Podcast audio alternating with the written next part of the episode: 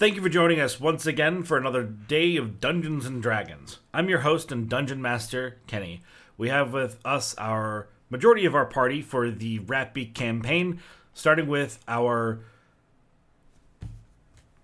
fighter. Do we have a fighter? Yes, we do. James, well, playing Tori. Yeah, James is half of a fighter, and our regular fighter is not here, so... Right. Sorry, I was like, I know what everyone's playing. I have no idea what anyone's playing. Uh... I thought, I, I imagined that you were doing the point thing that you normally do, and it's like, we, we can't see you. You can't, yeah. I can't tell if you're pointing. So is to address that, to address that, listeners, I'm sure you can tell that there's a definite, uh, definitive difference in how we sound today, and that's because we're doing things remotely. Not to totally timestamp this campaign session, but uh, the the covid nineteen quarantine is currently uh, in full swing, and uh, so we can't get together, so we may as well keep playing. So, we have our warlock. Hello, I'm Elise, playing Thistle, the half... Uh, no, I'm not a half-elf, I lied. Yes, I am a half-elf, playing the half-elf warlock. It's been a while. It's been a hot minute. Our barbarian. Ahanzi, the yak folk, played by Melanie. Our paladin. Oh, Tori, played by James. And our cleric. Uh, Masami, played by Katie. We got there. Sticking anyway. Here a little bit in the middle, but we got there. So, when we left off, the party was still in the boss's office, having just received one hundred fifty gold each and a uh, their fifth level of uh, character progression uh, for completing that uh, slime task. Yep. Yep. So he offers, if you're up to it, did you two want? Did you all want to take one of the other two jobs? Because... You know, you're here, and I like to hand the offers out early. If you take a day off to recuperate, that's your own business. Yeah. What are the, the two different job offers? Uh, I got a tough job and a silencing job. Let's go tough. That was the one where they had said people had already died, I think. On the tough Third. job? Yeah, people have already died on the tough job. Let's do it. Yeah, I mean, I'm in. You'll know. All right. We got we got a fresh new level on all of us, so uh, there's, you know, go big or go home, because I don't think we're going to get level six anytime soon. So I mean, a single level does little to assuage me, but all right. So uh, as always, the boss sort of scrounges in the desk drawer, hands you guys a scroll. Um... And says, oh, there you go. There's the info. It's not a lot, but I can tell you that your target is going to be hard to find given the confines of where you're going to be trying to find it. What's going to be hard to find? Your target. Target. Okay. Okay. Well, um, I guess we'll make our exit. Any, any, um, any hints or, uh, advice to give us so we don't end up dead? Uh, die. I, thank you. W- words of wisdom. Details oh. are scant about what killed your compatriots, so don't know. Don't tell you Fair what enough. to look out for you. Mm. So, uh, fuck off. All right. Okay, we'll do. And, we, and I, we, we off, we fuck. Yeah. Uh, so, you guys uh, adjourn from the office, and what you know, you're back in the heart of Rat Beak again. What do you do? Uh, take a day to recuperate. Everyone, how's everyone looking? Um, I honestly don't know. I when I leveled up, I was like, I'll just put my new maximum hit points, and so I don't know if I was missing any. Sorry. Yeah, it doesn't look like I'm missing. I think we might have long rested before we turned into the last job. Yeah, I think I'm, I think, think we did. I think the only combat that you guys had uh, or encounter at all that you had after you long rested in the ta- uh, the dungeon, the slime dungeon, was like systematically getting chased around a large room by gelatinous cubes.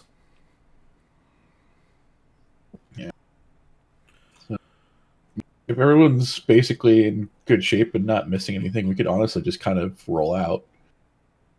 Might want to grab a couple of essentials before we head out. I wouldn't mind getting some extra like potions and stuff just to be on the safe side.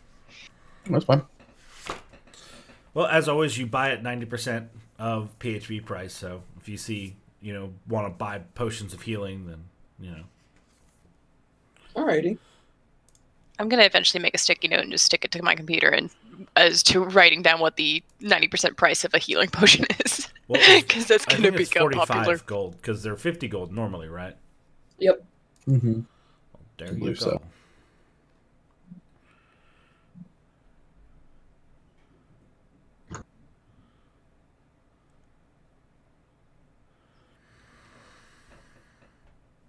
I'm going to go ahead and grab two healing potions. Okay. Now, did I you wanna, am doing the same thing. Did you want to buy uh, like a big potion that like is more powerful? Or did you just want to buy a regular potion, two regular potions? I think I'm just going to stick with the two regular just because if, we're, if, if I'm down to the point of using potions, it's... Uh, having an extra D four is not really going to save us one way or the other. I just need to pe- I need people to not die. Gotcha. Because like, can you split? Can you split a big potion and use it twice? No. No. Mm-hmm. It's just more. It's not really action economy ish as far as the fact that like you you'd have to then use an action on two separate turns to drink two individual healing potions versus drinking one big. Potions don't work if you don't drink all of it. Yep. It's the magic is it requires it. Uh, I can't remember. So what did the tough job, like what do we have for info on the tough job other than it, it's killed people? It's uh, hard. It's, it's, you, you need to track someone down. Okay, we're we're trying to go. We're basically bounty hunting or something right now. We're we're going after someone. Mm-hmm. Ooh, I have Revivify. Yeah. Thank you, level five. That's an important spell. Okay. Uh, do we know who we're going after? Uh, yeah. So, um, when you guys go to the door that you're instructed towards. Uh, you guys obviously have to go to the hall first. And as always, you have to turn over the the directions from the boss uh, to, like, the master of that hall. And he goes, you know, okay, you know, the door you need to go to. And if I'm right, you got to chase down uh, a nymph. Hmm. A nymph. All right. Chase down and murder a nymph, or just chase down a nymph and catch the nymph, or uh, the hall master isn't sure. He says, just you know, invoke the boss's name and p- play off of that. Deal with the consequences. Got it. Okay. Oh boy. All right. Well, let's go. All right. All shopping done? Yes. Yeah. Okay. About as much money as I want to drop right now, so we'll see. So you guys go up to the door, and the moment you open it, you know, black void, blah, blah, blah. Walk through, and you all are immediately in the thick of the Yalzar Majora's rainforest. Oh. Pleasant. The air is thick, it's wet, it's, you know, it's it's it's a lot. uh, it's a whole thing. Yeah. Uh, muggy comes to mind. Yeah. I imagine I am supremely uncomfortable. I will also second that. Presumably. As far as, yeah. I'm good at heat, but I'm not good at wet. Uh, thankfully, it's not actively raining, although it seemed to have been raining recently, as everything still glistens uh, with a fresh coat. I mean, it's never not raining in the rainforest. Huh? Is it ever not raining in the rainforest? Well, it's never not raining anywhere in the rainforest, but it's not always raining everywhere in the rainforest. Sorry.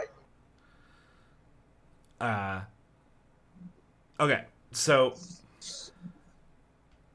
you guys are, you know, for you guys sort of just like walked out from a very like out of place runestone.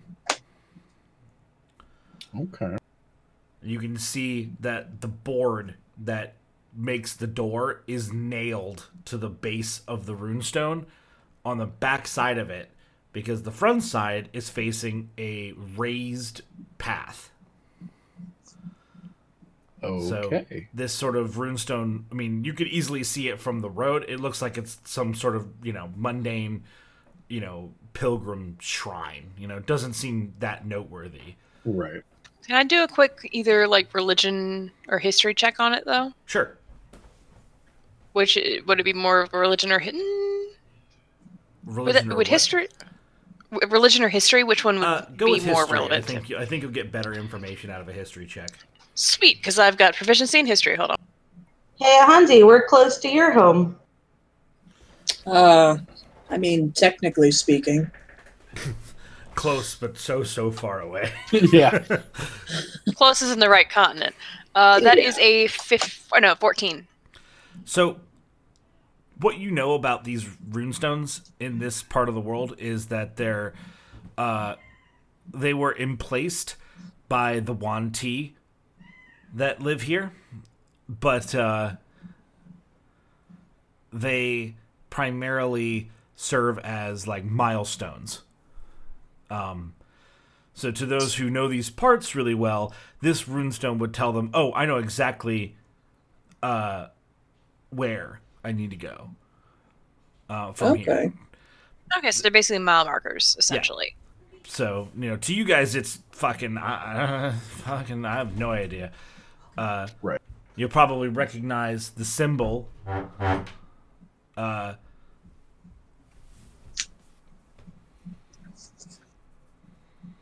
okay, I'm gonna sort of make a make a note of whatever the symbol is. Hey, actually, um, Thistle, do you have more of your twine?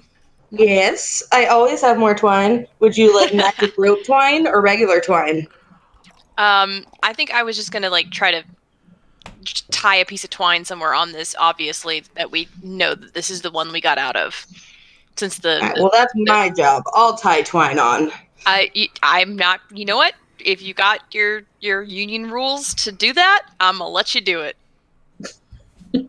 I I tie twine. So, like, do you just put like a belt on this thing, or do you try to just drape it on top? Or uh, I'm a fan of the belt. Yeah, but I'll do a belt. I'm also with not a really the union one. Pretty looking bow. With a pretty looking bow, but with a super complicated knot so that it can't be easily like taken off. Mm-hmm. Do I need to do like a use rope check? No. Okay. Maybe I'll try to do it closer to the ground. That way it's not super obvious that there's a piece of twine around it, but we can also see it if we like walk up to it. Sure.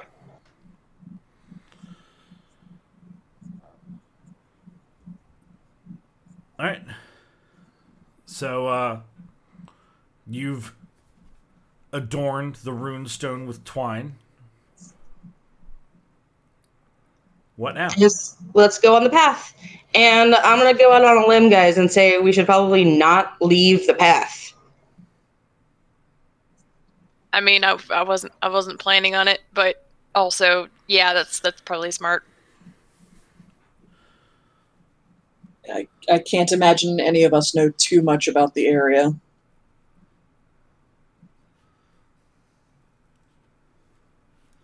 Like it.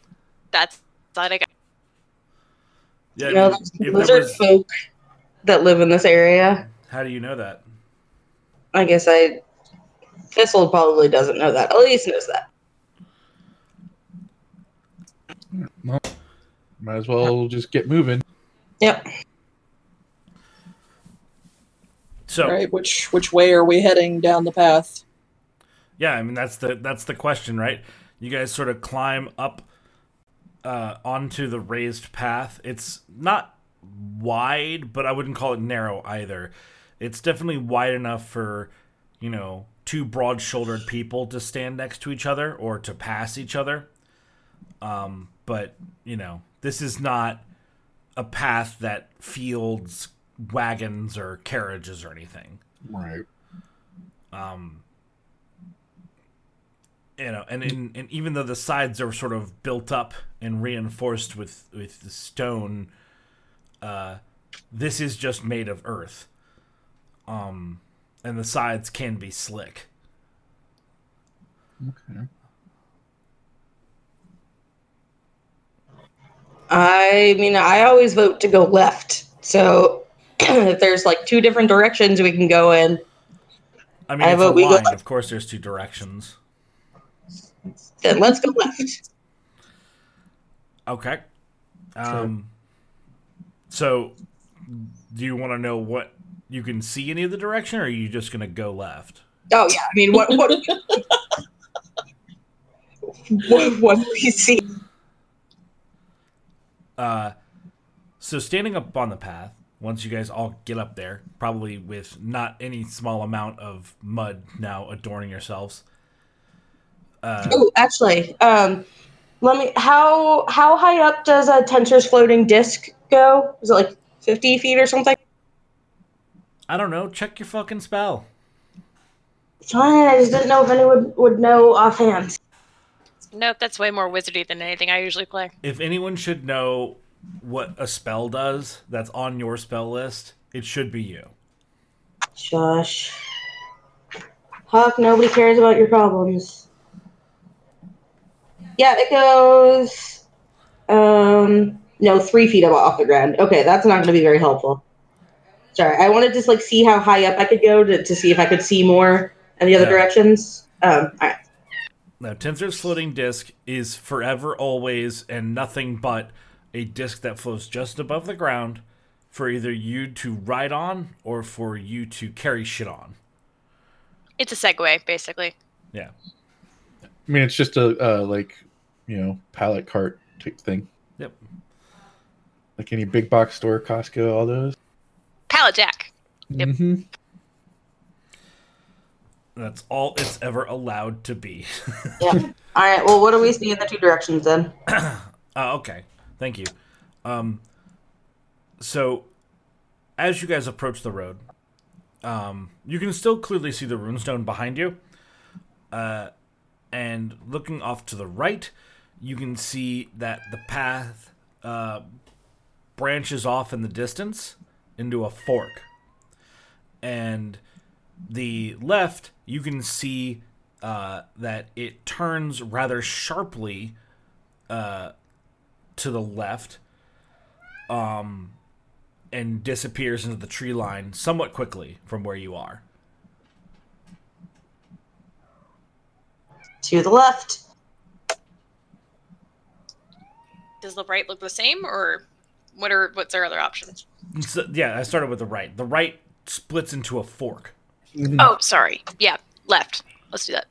Can I tell based on position of the sun, maybe, if if we can actually see the sun? Can I tell maybe what direction we're going geographically? Yeah, you can. Give me a nature check. That is a... nature... Uh, that is a sixteen. So you realize, uh, while trying to perform this analysis, that part of the reason why this path is so raised up like it is, is to help combat the canopy of the rainforest. Um, so, like, there's no tree cover on this path. Uh, and for the okay. majority of the, the, the, the slope of it, there isn't any either. Um, so, you know, you can sort of realize that, okay, like, this is, like, I, not only can you tell that going left goes south and going right goes north, um, but you can also tell, like, as long as you guys stay on the path, you'll be able to tell what direction you're going pretty well. Okay. because the canopy doesn't really obscure you. All right, all right. Well, that's that's good. All right, then. Were we taking the forked path or the one that disappears into the tree line? I mean... Oh, where would a nymph be? Probably deeper into the trees. No, it doesn't disappear into the tree line. That that's a, that's the wrong takeaway. The oh, left sorry. turns left. Oh, okay. Okay. Like you go left a ways, and then it turns left. So, so you just out of, of view. Yeah. Okay. Okay. Okay, I got you. I vote for left. Sounds like enough of a plan for me, so let's do it. Sure. The most nonchalant adventuring party. For fucking real. I mean, there's not a lot to build these choices off of right now. Right. I get that. But, like... I mean, we're literally at a fork at a fork in a road. Yes. I mean, we could pull on direct? Gandalf it and see which one smells better, but, like, I, I figured that was probably not gonna... It smells like rain and forest. Hooray! What earth? Smells like wet and mud. Yay! All right, we're going left.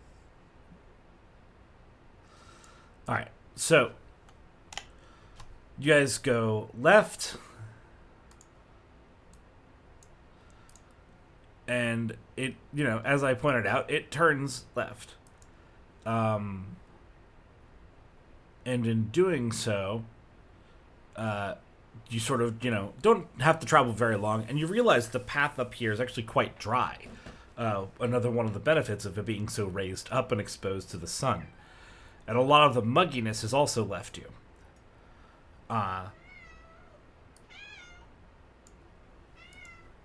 sorry about the choir. I don't know if you can hear Puck on my end. Uh, anywho, so, as you guys... sort of make that bend uh, and turn left. You can see in the distance, now quite the distance, mind you, probably at least a mile or more, but you can see in the distance that uh, uh, there is about there there is a, a, a, a village far off away, and about halfway between you and that village is a T intersection that breaks away to the right. Okay. Um, I mean, the village would maybe be a, a better place to start than we first thought. Um, I'm sorry, I missed half of that because I was dealing with cats. There was a village, and what, what else was there? Uh, I'm drawing it right now, but basically what you need to know is...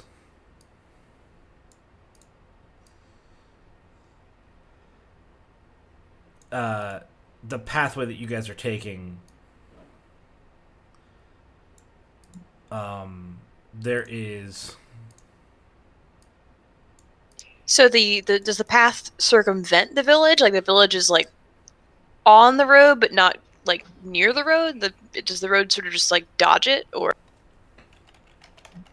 Like I said, I've got an image here that I'm gonna just post because Sweet. I'm struggling to describe. But here, the little uh, maroon box is where you started. You go up onto the road that goes left or right. You turned left, turned left along that path. And halfway, you know, down a ways, you can see a village. And then halfway between you and that point, there is a break off yeah. to the right. Okay, got okay. it. Cool, okay. Uh, that being said... Uh, This this path does seem to sort of taper down uh, when it gets closer to the village. What time of day is it? Uh, it's probably middle of the day, far as you can tell. All right. Um, I vote we start in the village. You know, ask ask around. If the boss has said that, like other you know groups have tried this and people have even died, I'm sure that the villagers know what's going on and can at least point us in the right direction. Or they haven't heard anything about it, and we might need to just try walking the other direction. So, yeah, we'll see. Or they're the ones who killed all the adventurers. Just a cheery thought. I guess we'll find out. Great.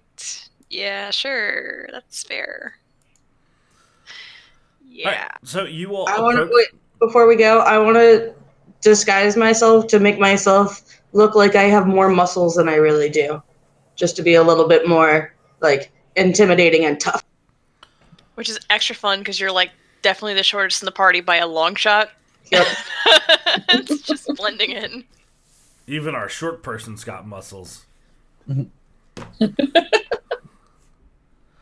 right, so you guys approach the village, and you can see uh, by the time you get to the, the T intersection that uh, this is less of a village uh, and maybe more of a crossroads or an outpost, because this place looks really defended. Uh, it has, it it is not only uh, got some raised earth to it before you can get into the cross, like the, the settlement proper, but it has like um, spikes in that sort of scaled up earth. It's got, you know, ten foot tall walls. Uh, in addition to that, um, you know, there's a there's a uh, wood and pulley uh, portico or not portico gate and excuse me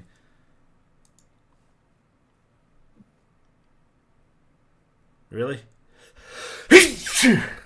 pardon I knew it was coming and I was like waiting uh, um, and you can see in the, the distance, the most perceptive amongst you at least, uh that this is a Wanti settlement of some sort. You can see uh, Wanti amongst the uh, the wall. And are Yuan-ti in this? Are, are they? I don't know in in this campaign setting. As far as like, are Yuan-ti known to be like chill? Or are they more just like go fuck yourselves? Or are they gonna like murder us on sight? Like, is there a sliding scale? So. They're snake people, right? Yeah, they're snake people. Sneeple. if you're if you're sassy, um, we had to fight a snampire in another campaign, so it's a whole thing. Okay, so I would say that if why don't, why don't the, those interested, why don't you guys give me um. knowledge checks.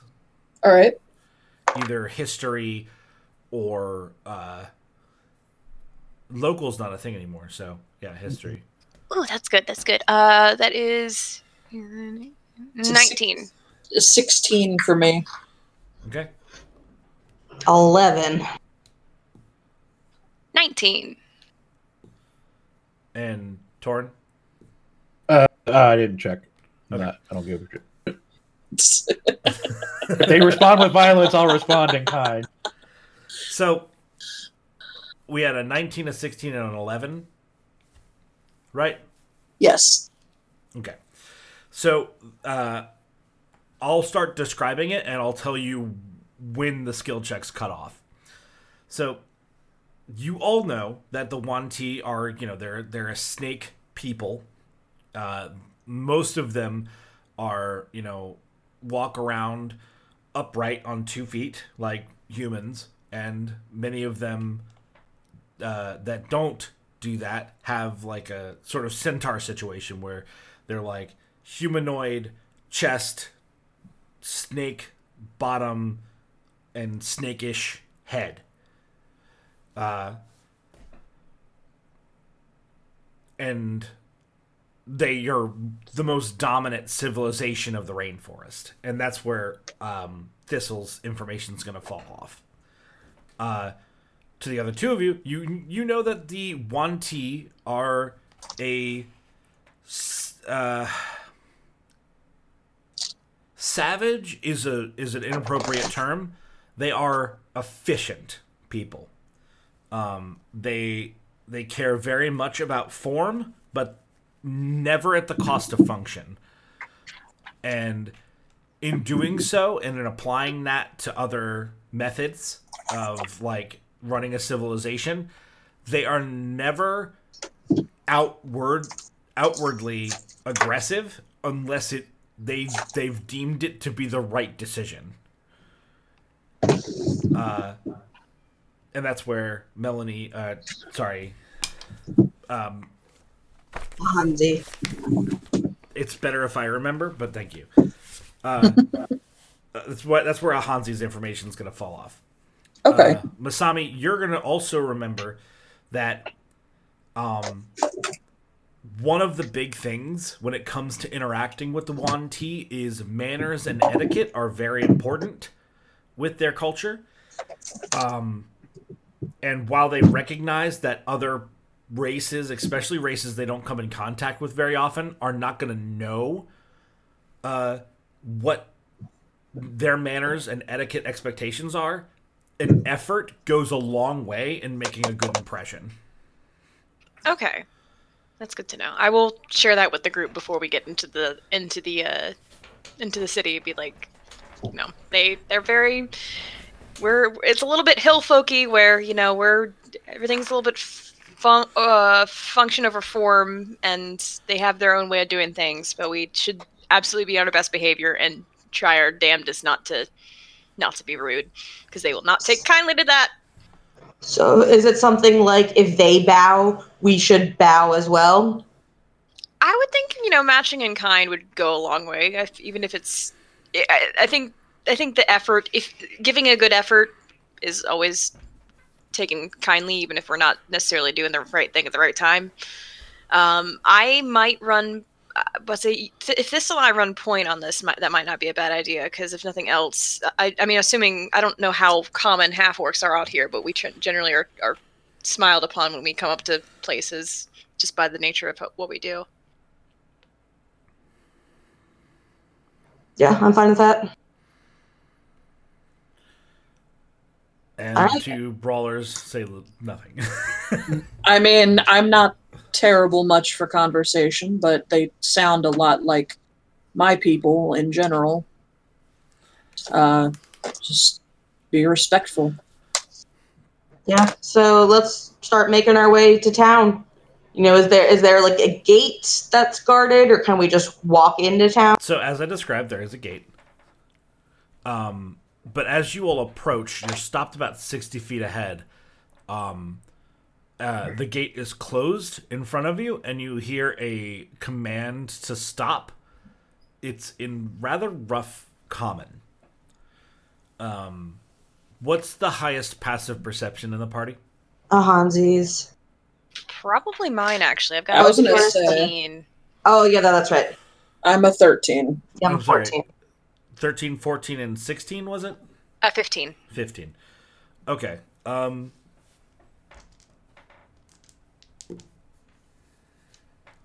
All right. Uh, Torin, what's yours? Ten. Ten? Okay. Uh, well... Oh, I was looking the wrong thing. I'm also ten. Sorry. Oh, okay. So, uh, Ahanzi and Masami, you two can detect uh, that there is presences um, in the bush to your left and to your right. Oh, okay. Without making a dedicated effort, you can't tell what those presences are, but you can hear, you know, a twitch or, uh, you know, a shudder of leaves, uh, you know, a twig snaps, you know, that sort of thing. Uh, okay. So you can tell that you're being sandwiched right now, um, but not sure by what without giving away that you know. Okay. I I won't say anything or make any motions to indicate that I do know.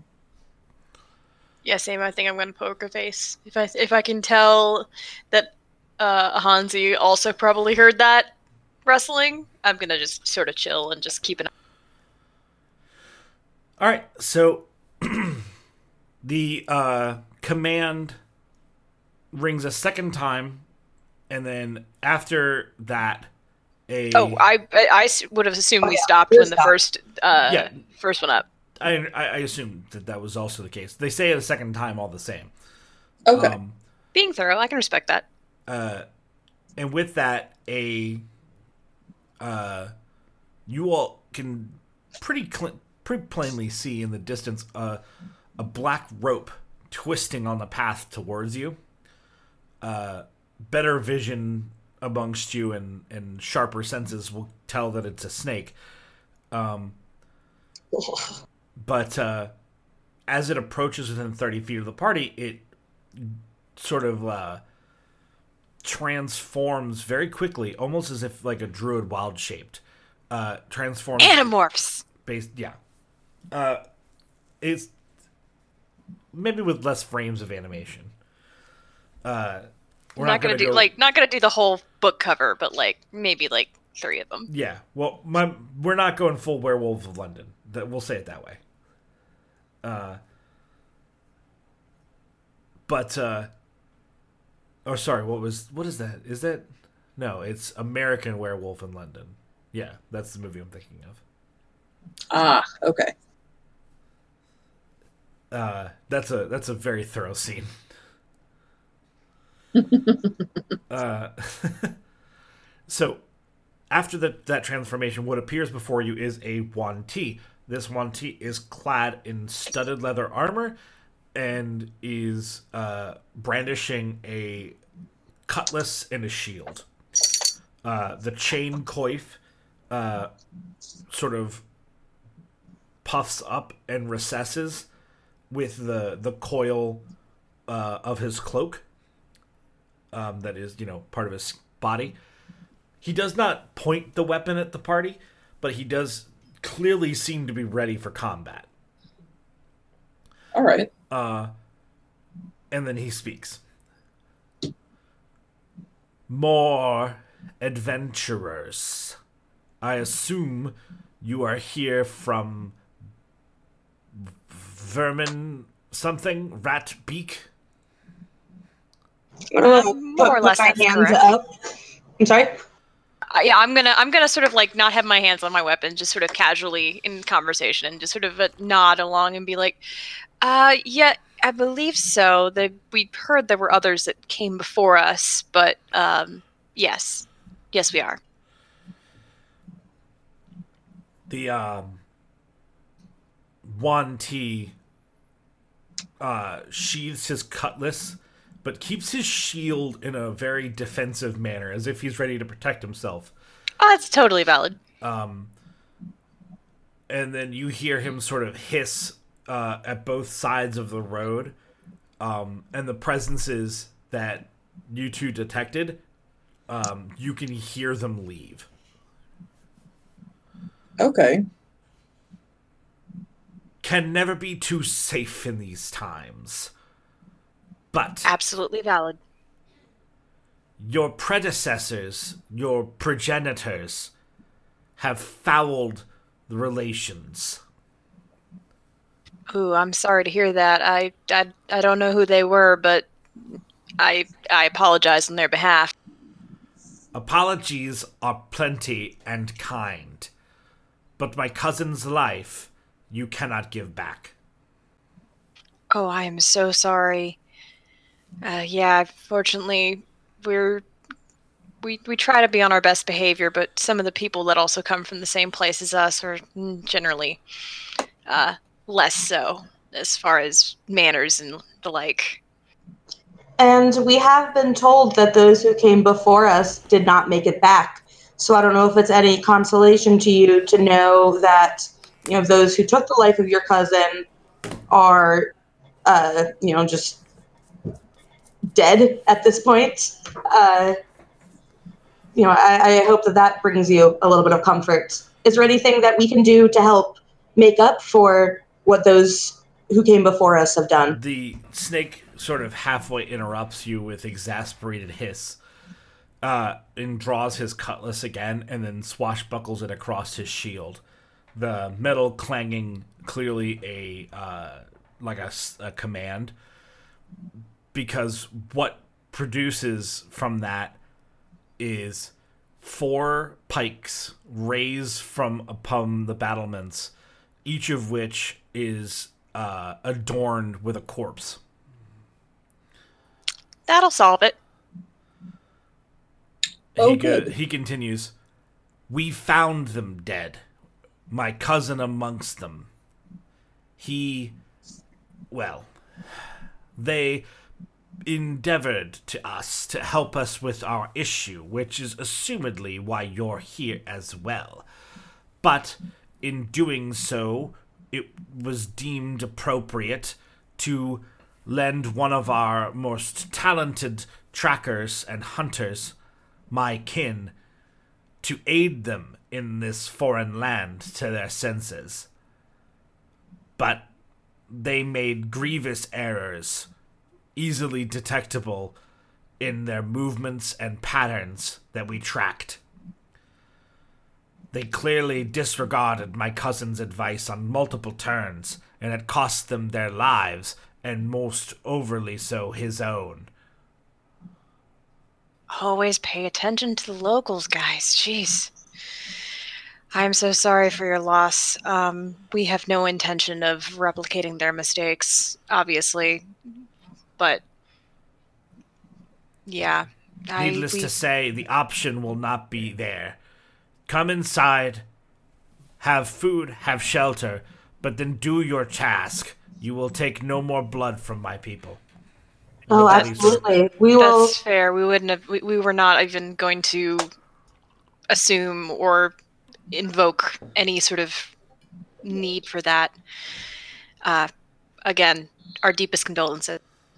No, we'll we'll take any uh, you know verbal advice that you have to give us that we can bring with us, but we would never ask you to. He's already turned uh, away, and at your request for verbal advice, he spits on the ground, and you can see his ichorus venom sort of singe the earth. Neat. So nobody French kissed the Yuan-ti. I mean, wasn't planning on it. I just, uh, look, we don't have a bard in the party, but I feel like it goes. It should go without saying, but you never can. Sometimes not. Any. Uh, let's. We're going. We're following the Wanti. Yeah. As he returns, the gate opens before him and stays open for you all to enter. Uh, doing so, you guys realize that this is, I mean, this is a military encampment. This is, this is a citadel in the middle of nowhere. Um, perhaps on the outskirts of Wanti uh, land. Um, but, you know, this place has very few permanent structures. Most of them are, you know, hide and tanned leather tents. Um, and yeah, like, there's Wanti warriors sharpening their weapons, training. Uh, there's a couple Wanti abominations, which for the uh, uninitiated are, maybe you don't know them by this name, but you'll definitely see them. Um, Wanti abominations are basically like uh, Incredible Hulk versions of Wanti. They're like twelve feet tall, muscled from ankle to head. They're just monstrous versions of themselves. Uh, okay. And they also clearly have in their employ two titanoboas. Ooh. Great beasts of war and burden. These massive snakes are just sort of idly coiled up on themselves, just sort of, you know, taking in the day's sun, but seemingly on watch. Uh, and at the most leisure of guesses, could probably lash at a twenty-foot range at any moment. Do not like.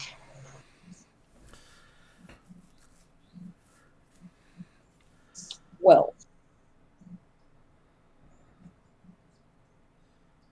Um, does he lead us anywhere in particular, or has he just kind of led us into the encampment and left us behind? Um... More of the latter than the prior, but uh, he did mention that you're all welcome to food and shelter. Okay. Um, and there's very clearly, like, there's like the the barracks for where there might be spare beds is very obvious, uh, and the um, you know, the cafeteria or the where the cooking is happening is also fairly obvious. So while he does not directly guide you to either of those places, um, they're clearly very available to you. Okay. I'll go get food. I'll I'll sample, I, I guess, if, if I don't want to be the only one walking over. Um, though I will kind of lean over to Masami and just say, like, who who do you think we should speak to for more information on the, the nymph? Um, well, like I said, they... And uh, if their best tracker already got wrecked by this, I would think that we would probably be looking for maybe somebody else in that same sort of tracking variety. But I don't know who that would, where that person would be necessarily. Mm. I mean, I'm a I'm a decent hunter, but I'm very. very unfamiliar with this kind of territory. Um, is there anybody around who does look like they'd make up more of like a hunting party? Uh, you definitely see, you know, a, a detachment of the Wanti like that are positioned here, um, that are, you know, rather than keeping their blades sharp or, you know, mending their armor, are tending to fletchings and, you know, making sure that their the hafts of their javelins are well weighted. So you could probably assume that those more ranged-oriented Wanti could be your your lead. Okay. Uh, do you want to continue to do the talking, Masami? I can certainly try. Um, my charisma is garbage. Let's see how this goes. I mean... Yeah, I can. My charisma is flat. No, I'm sorry. Mine's a negative one. Hey, same hat. My inside's good as shit, though, so that's why it's it's it's good for me to be, like, part of, like, if Thistle does the actual talking and I do the uh, do the listening, it's it's a pretty good deal. I'm good at murdering things, guys. Barbarians. Barbarian. The barbarian. That's called barbarian diplomacy. Yeah. Well, Melanie, if you point out to me, you know, who looks like the one who would most likely be, you know, a hunter or a tracker, because that's something that I probably wouldn't know, um, then I then I can go over to them, uh, and uh, I don't. I, I'm not gonna like bow, but I'll do a little like, you know, not not even a submissive thing, but just a. Like, show show my respects. Um, then I'm very sorry to, to hear of what became of, uh, you know, your your colleague. That is most unfortunate. Uh, we we don't wish to end up in the the same boat, but we are going after, you know, the same end goal. Can you at least point us in the right direction of where we should be looking for for this nymph? The uh, most of them ignore you, uh, not rudely. They're just sort of absorbed in their tasks. Uh, but one of them sort of walks over to your group um, after hearing you, and she uh, strings her bow and knocks an arrow with a particularly interesting shaped head, and she looks around and then looks at one particular direction and then takes a good forty-five degree angle and looses the arrow in that direction. And it leaves the camp and some great distance beyond, going that direction, uh, screeching the whole way. Oh. That's cool. Yeah, thank you very much. We will we will use that information to to try to do what we can to to help out your tribe and village. She gives the slightest nod and then goes back to her task. And I'll say kind of like loud enough to the party, but also so that she can hear me. Um, well, it seems like this tribe has already, uh, you know, wasted a lot of, not wasted because they didn't waste the time, but it seems like this tribe has been waiting a long time for this problem to be solved. So I say that we we go and and solve this problem as fast as we can. I agree.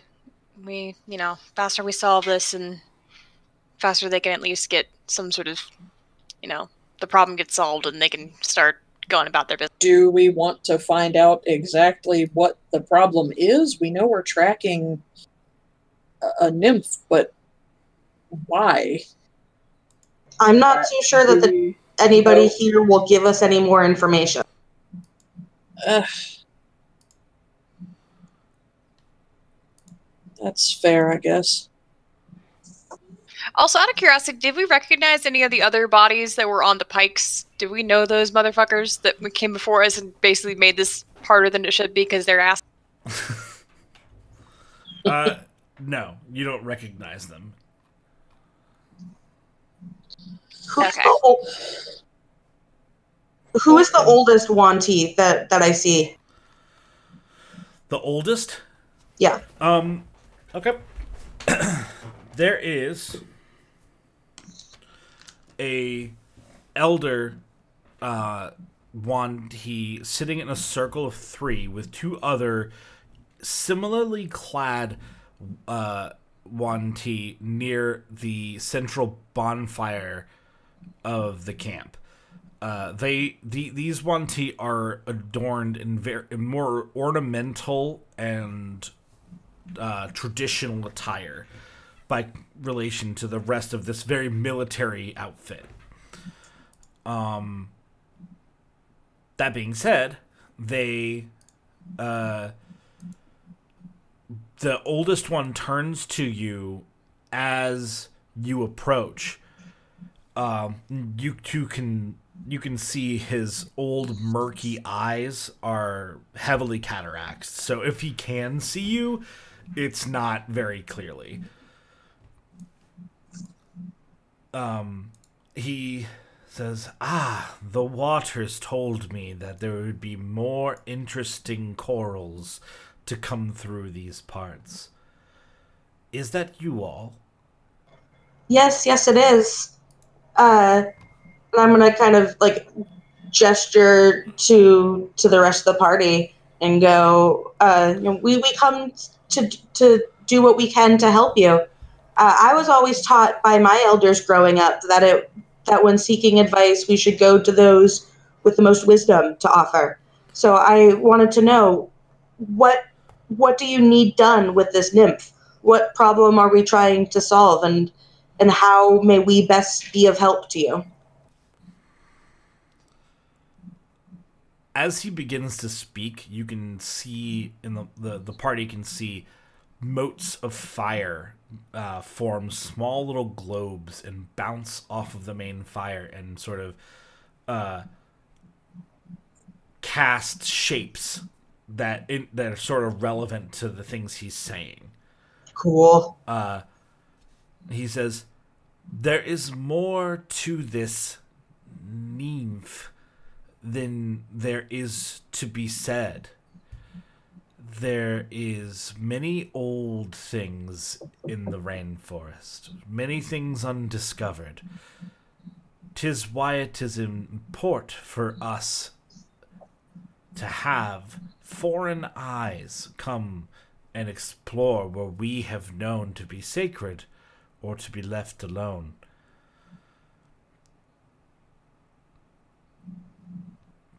It is important, perhaps more so than ever, that this menace be put to, well, elsewhere.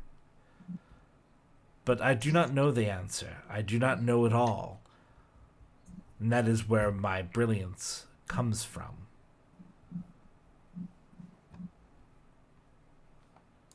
So you, do we need to relocate this nymph? Uh, or should we relocate this nymph and all, like, do air quotes, you know, to to the underworld or the afterlife?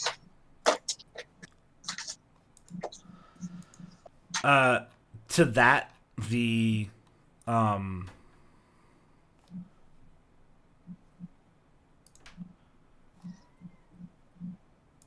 the elder seems to really think long and hard. Uh, and you can see his, uh, his hand sort of palms at the earth. Uh, and he digs at the bonfire's edge and grabs a fistful of ash and sort of, like, coats it on the ground in front of him and draws uh, a river in the ash, uh, and he says, "The world is massive.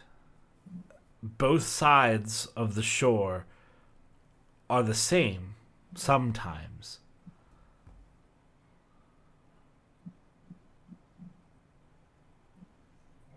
I I'm sorry, I don't understand."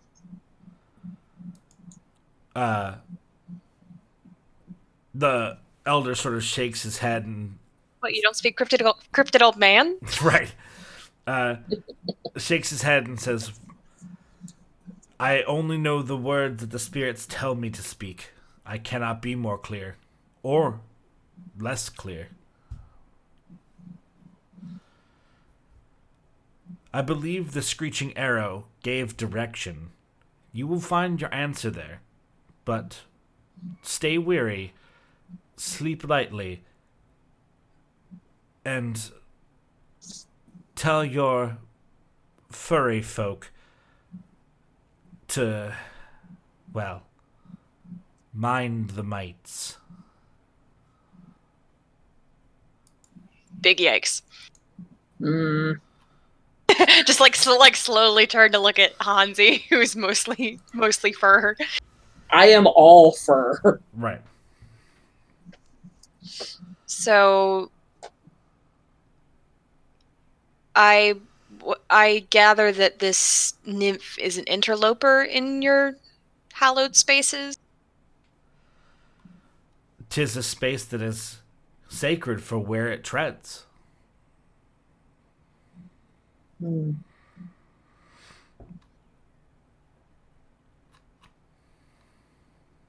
Well, we're losing daylight.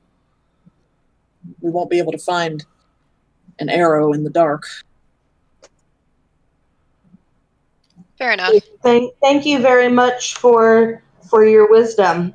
Uh, we we greatly appreciate it, and we we hope to do what others have not been able to do to bring peace and prosperity back to uh, your tribe here. The the older. The elder simply nods a few times.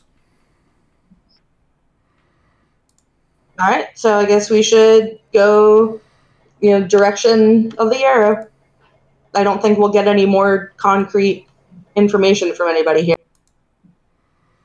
It doesn't seem like it. They just want it gone. I don't know if they know or care how. Yeah, so from what I gathered from that, you know, this nymph is basically, like, intruding on their sacred space. They don't like that.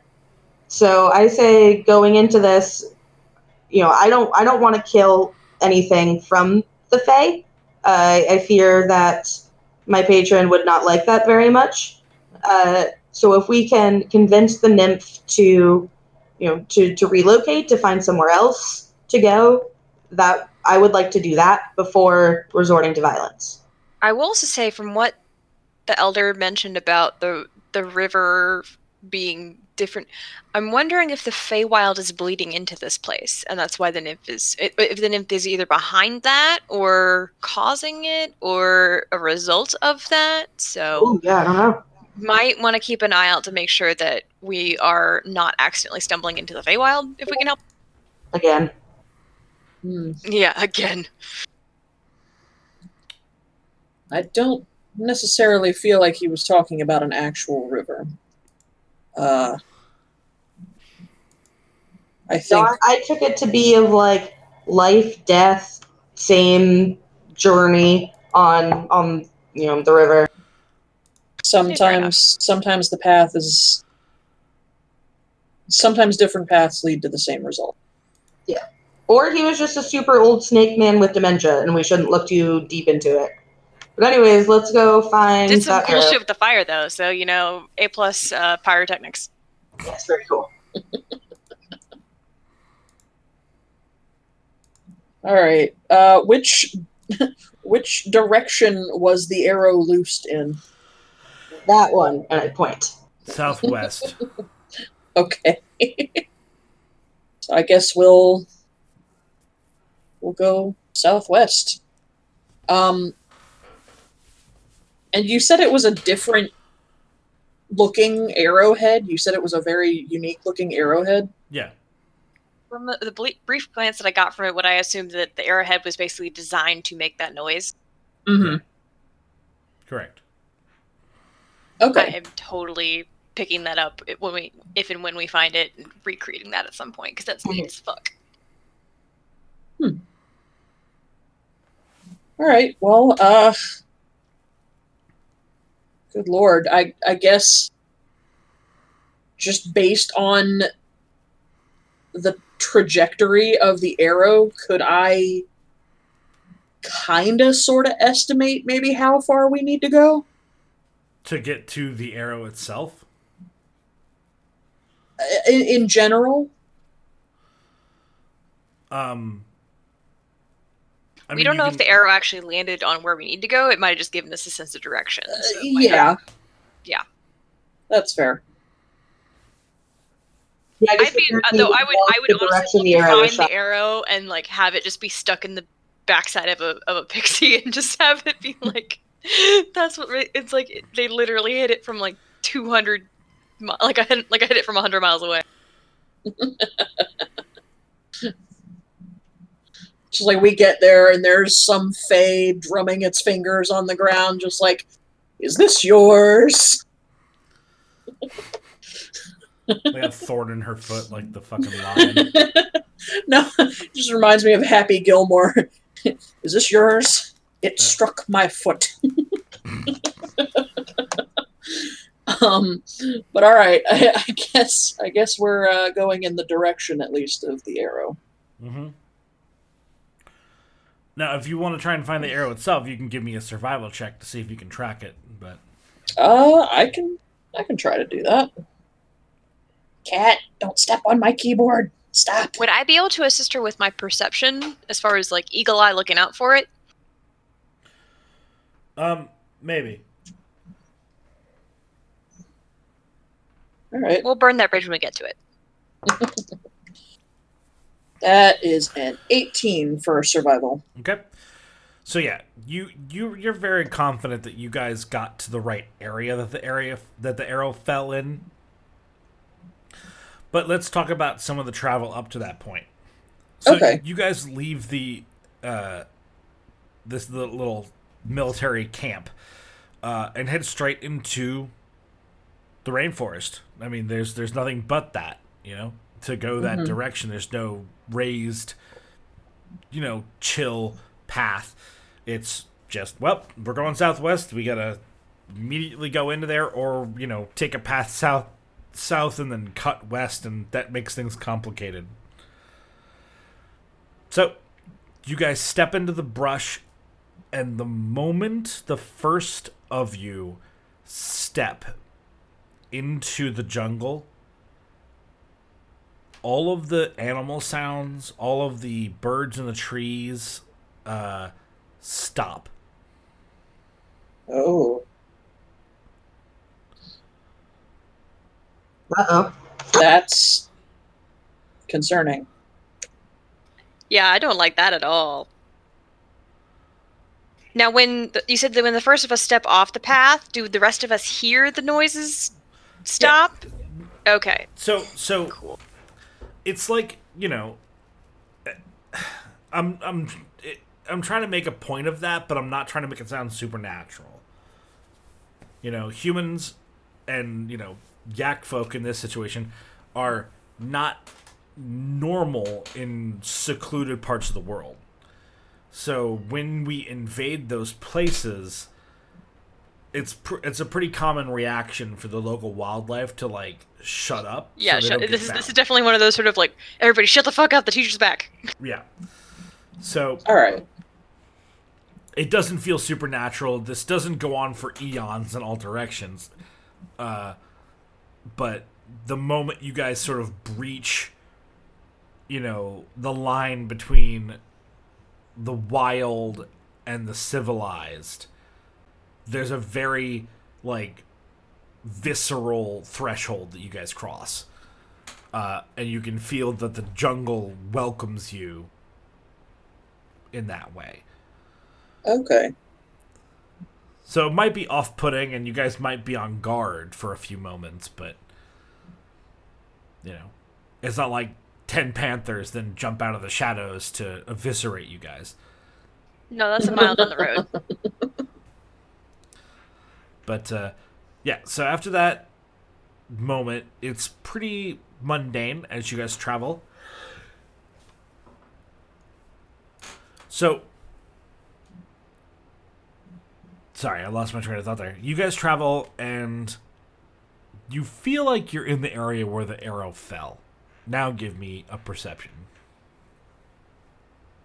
Me or uh, Masami? Whoever wants to try and find the arrow.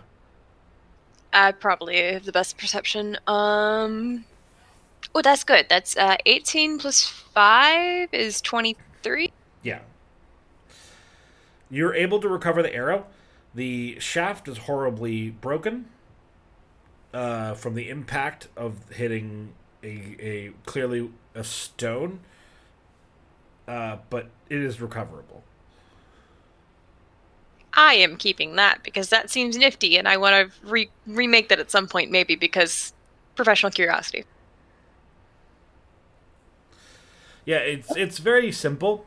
It, it's uh, it's clearly like some sort of bone or ker- uh, keratin uh, knob instead of an arrowhead that is uh, carved to function like a whistle. Hmm, neat. So being shot into and through air forces the whistle to scream. Interesting. This, by the way, is totally based off of a real thing. Yeah, I was going to say, I, I know I've seen these before. Uh, and they're super fucking cool.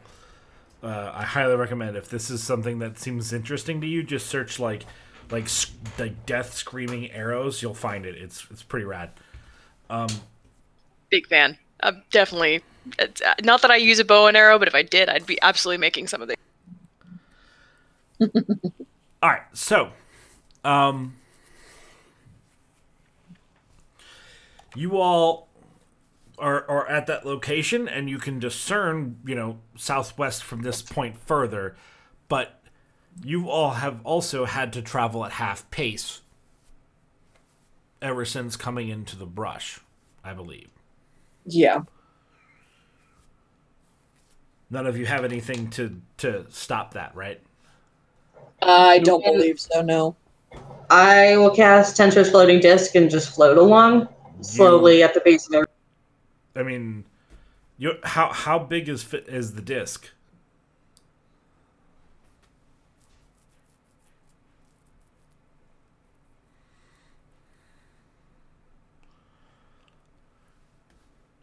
Because I I three don't, feet in diameter. How much? Three feet in diameter. So, do you really think that a three foot wide disc could traverse the underbrush of a jungle? I mean, if I'm floating, you know, three feet off the ground. Trees. Thank you. Uh. I love how James hasn't said anything for like thirty minutes. Twenty minutes. Yeah. And then just trees. trees.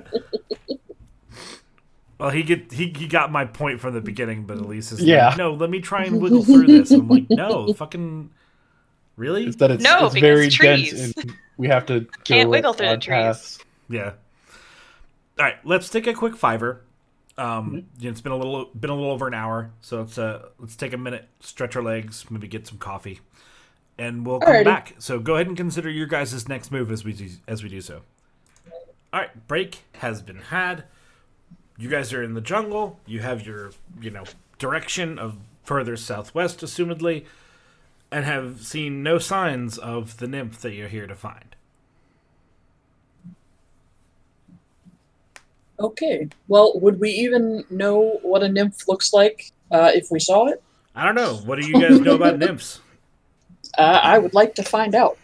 Um, All right. Make those rolls. Record them in the, the text chat if you're able while I go and grab my monster manual because I don't have it. Cool beans.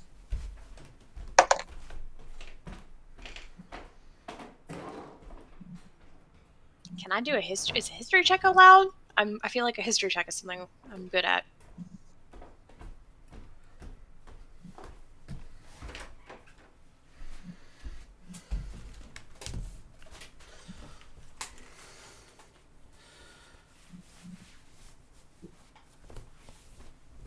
All right, what do we got?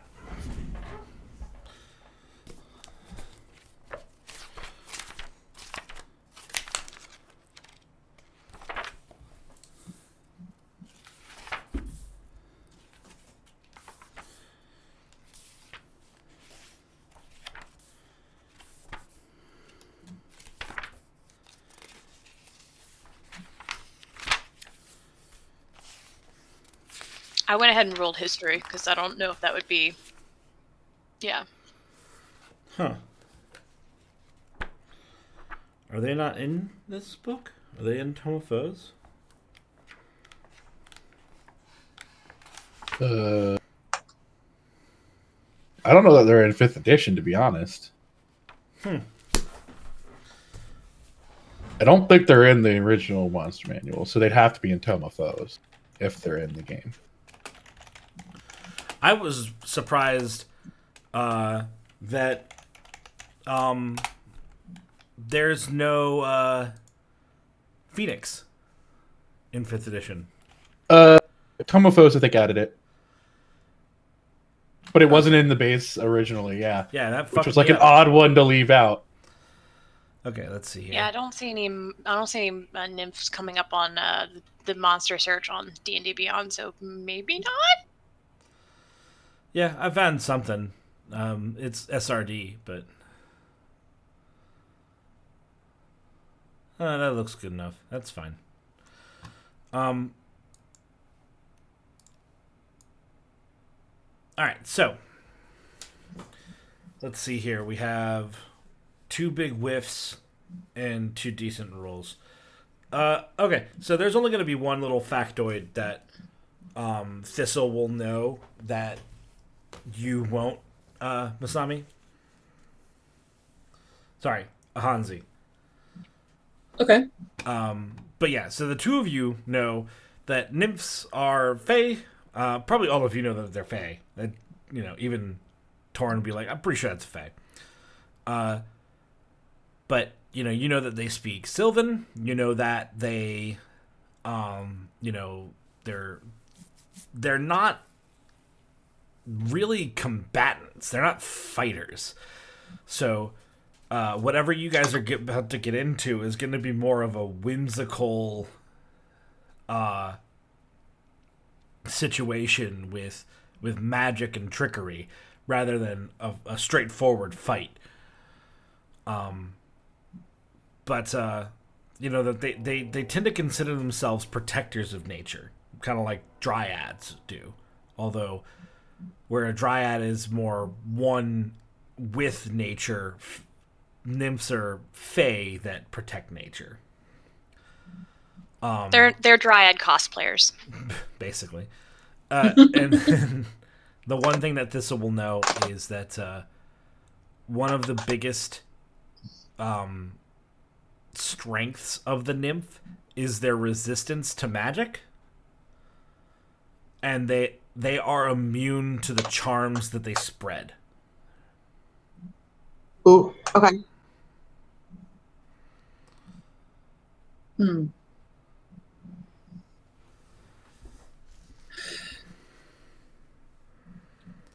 Okay, so beware of trickery is the the, the old, general consensus.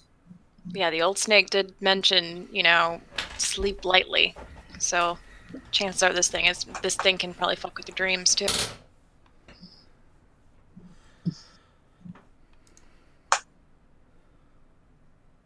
All right. Well, have we seen any any kind of signs of travel through the area at all, other than our own? Uh, give me a survival check for that. All right. Fucking stuck in the corner of my dice box. That's a seventeen. So you see that there are, you know, there's there's other tracks, yeah. Um, they're all like animals. Okay. Uh, for, to be sure. Um, you know, n- nothing else that clearly you would identify as, you know, other bipedal uh, footfalls. Okay. And I mean, I can't imagine tracks would stay for very long in such a a wet area anyway. No. Okay, I guess we just keep heading in the direction we were given. Mm-hmm. So, uh, you all can sort of hear a music in the distance. Oh, I don't like that at all. It's, it's a single, uh, oh man, what are... Is it a lyre? Is it a lyre what I'm thinking of?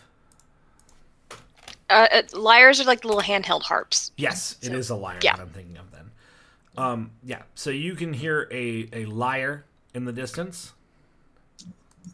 Um, and it's not really playing anything in particular. It's just sort of a series of single notes uh, being played.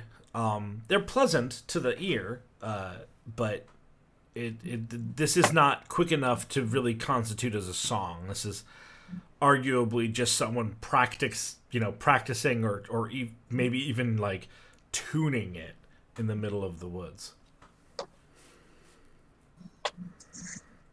Okay. I don't like that at all.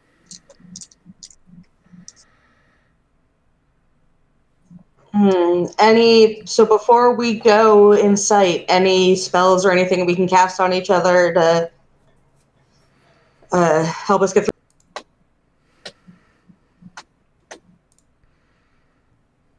Uh.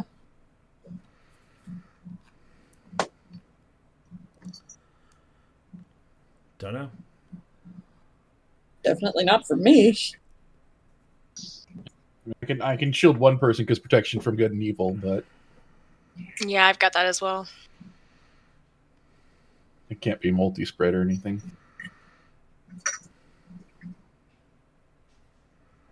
All right, well then I vote we just go towards the music.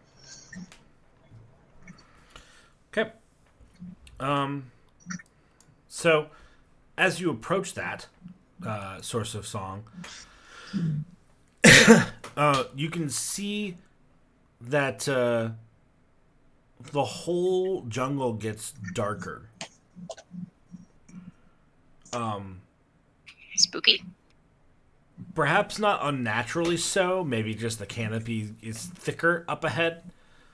Um, and you can look behind you and see that it's still brighter in that direction. But you can overall see that going forward... There's less natural light, so to the point where everything is dimly lit. Mm. Okay.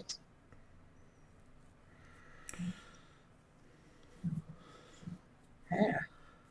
Uh, but you can also hear the sort of babbling of a brook, sort of joining in with that music as you get closer. Oh, hey, it's that river that that old guy totally mentioned and is actually a river. Yay. I mean, maybe. The river was not just a metaphor, guys. I mean, a brook is a mite smaller than a river. It's running water. I'm taking this as a win. uh, That's fair. So as the... Who Who's in front at this point? I guess it would be me if I was tracking the direction. So the moment you sort of peel away one more branch to get line of sight on the brook, and you do do that, um, you can see that uh, not only does the lyre's music immediately stop mid-note, and to the point where all you can hear is the jungle around you and the small, you know, brook in front of you uh, that is cascading down maybe a three-foot waterfall cliff. So just like a little little break. Uh, you can see near that point is a, is a very smoothed stone just outside of the wet. And this whole little clearing here is covered in bioluminescent fungi. This soft blues and radiant olive colors, sort of the only light in the area at this point. This is some, like, Underdark shit. Dang.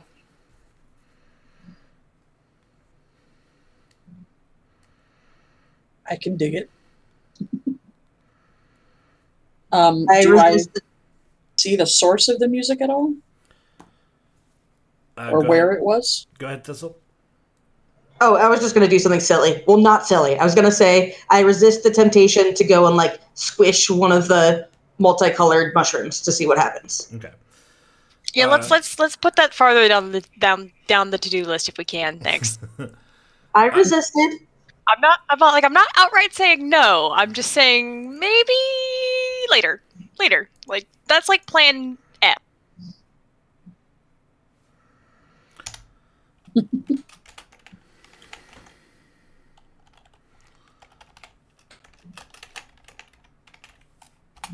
There we go. Uh, sorry, I'm changing your guys' nicknames. Yeah, that's fine. I will take this moment to actually cast Protection from Good and Evil on myself, though. Okay.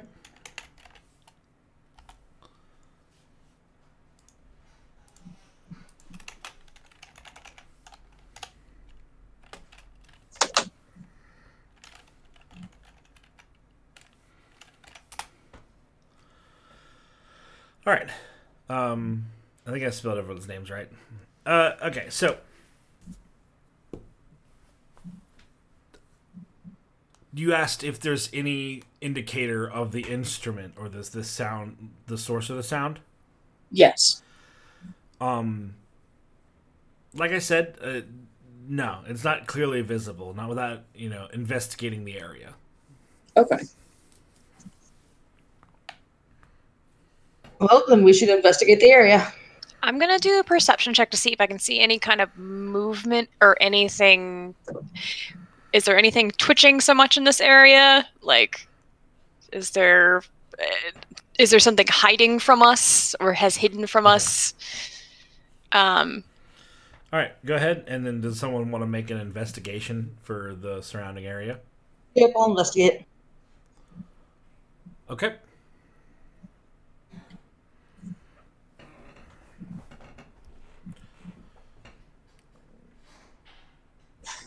Oh, sweet. It was a nineteen. twenty-two. Okay. So, uh, you don't perceive any threats whatsoever. Uh, in fact, the only thing that you notice um, is uh, a a single um, like big banana leaf is...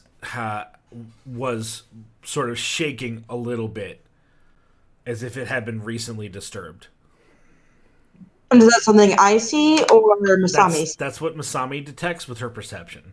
Okay. Your investigation reveals that um, among that shiny, like shiny or smooth stone, um, there is a small, uh, and when I say small, I mean like, you know, it would be a belt pouch or or smaller to you, Thistle. So to some of the members of your party, this is like, you know, something you'd put five coins in and hand to somebody. You know, this is a small container.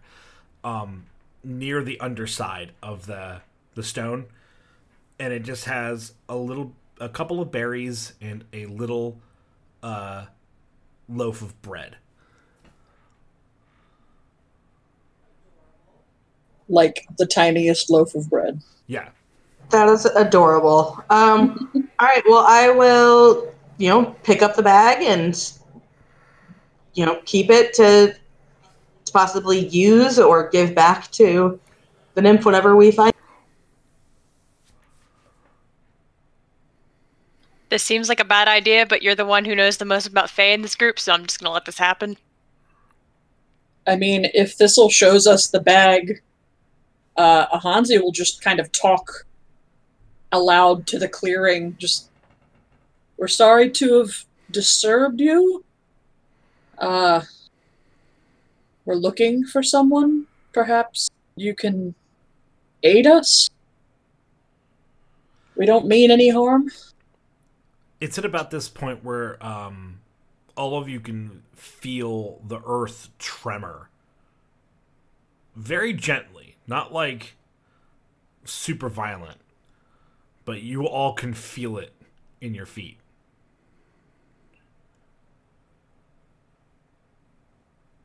I look down. Torn? Uh, no, I was just saying cool. Okay. I'm just keeping an eye out for a threat. Oh man, I don't have thaumaturgy on this character. Boo. I was going to do it back. Uh, a moment later, you can hear like a very loud, like, coming from the distance, uh, the direction that the banana leaf that I described earlier is. You can hear like this low, like, v- thrumming growl, just like, grrr, I don't know, I'm not gonna do this very well, but imagine that if you will. I yelp.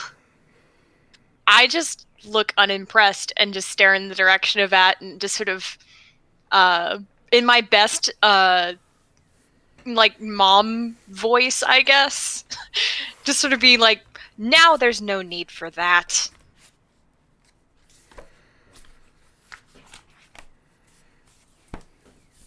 I'm calling a bluff. I think I think this thing is fucking with us.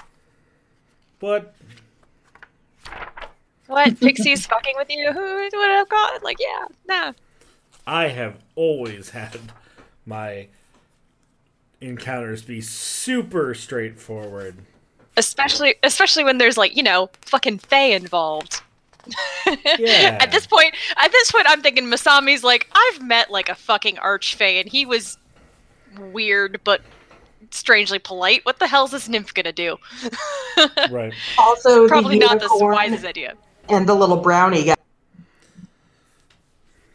I'm actually going to take out, not necessarily like threateningly, but like take out my trident and like put it like next to me, like a la Aquaman, and like like a walking stick, and kind of pose with it, and just sort of like glare in the direction of the uh, um. of the of the growling, and being just sort of, again, that sort of like mom voice, stop that. Mm-hmm.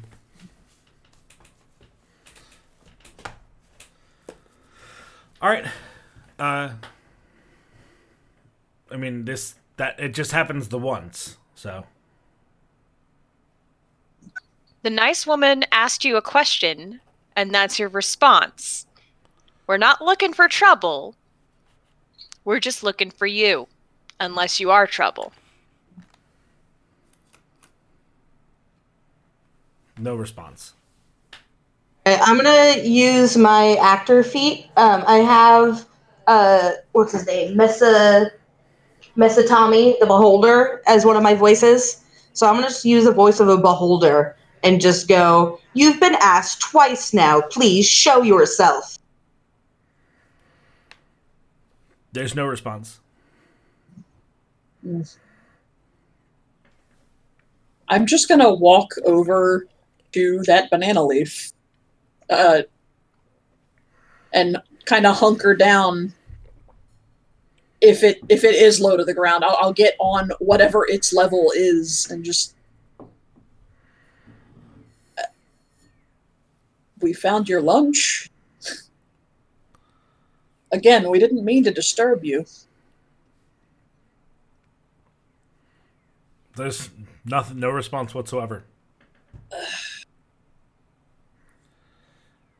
Faye is not Ahanzi's wheelhouse at all. Um, do I see any other movement in the clearing? No, there is none. All right, I have to do push to talk. Uh, forgot about that. Um, I forgot I didn't prepare protect evil and good. I prepared detect evil and good. So I'm going to go ahead and cast detect evil and good on myself and see what I can see. And what does that do for you? Uh, for the duration, you know if there's an aberration, celestial, elemental, fey, fiend, or undead within thirty feet of you, as well as where the creature is located. Similarly, you know if there is a place or object within thirty feet of you that has magic- been magically consecrated or desecrated. Okay. Um, yeah, no, you, you put that on, and outside of what your party would normally sort of register on that, there's nothing. Just a void? Yeah, it, there's no... None of those beings are nearby. Interesting. I'm going to start walking in the direction that I heard the... the um... the growling from and see if I ping anything, but I'm not going to like leave the clearing. I'm just going to kind of see if I can push the boundaries of that thirty feet a little bit farther into the forest. Nope. Intriguing. Okay. Well, I think it lasts for like ten minutes, so I'm going to hold it up, hold that up for a while. Okay.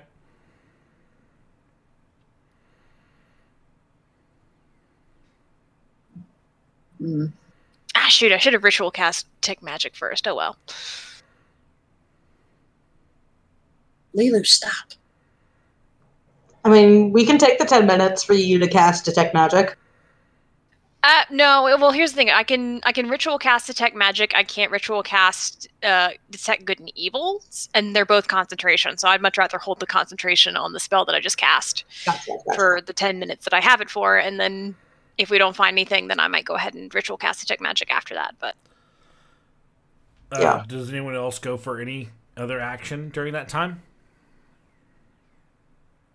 Um, uh, if I don't see anything outwardly suspicious, then no, I'll just kind of generally keep guard. I'm looking up suggestion right now. Give me a second.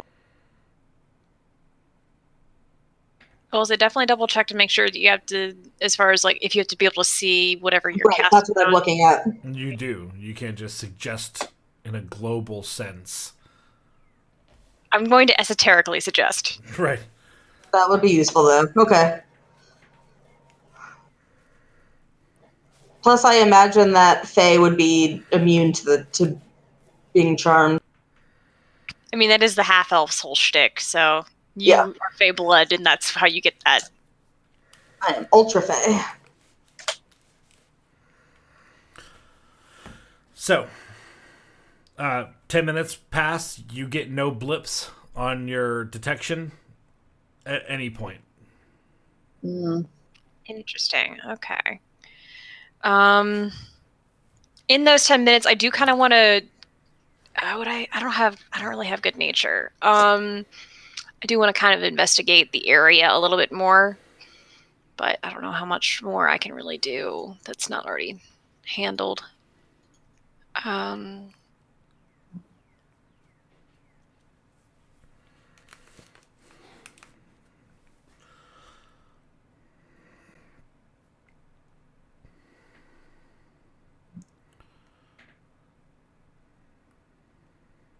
Um, I was gonna... the wire, right? Good. You don't hear the liar anymore, right? No. Um, I'm just gonna kind of yell out. Well, I'm pretty patient. We can wait a while. In fact, and I got your your lunch here, so uh, I've got time. So I'm gonna open up the little pouch and like.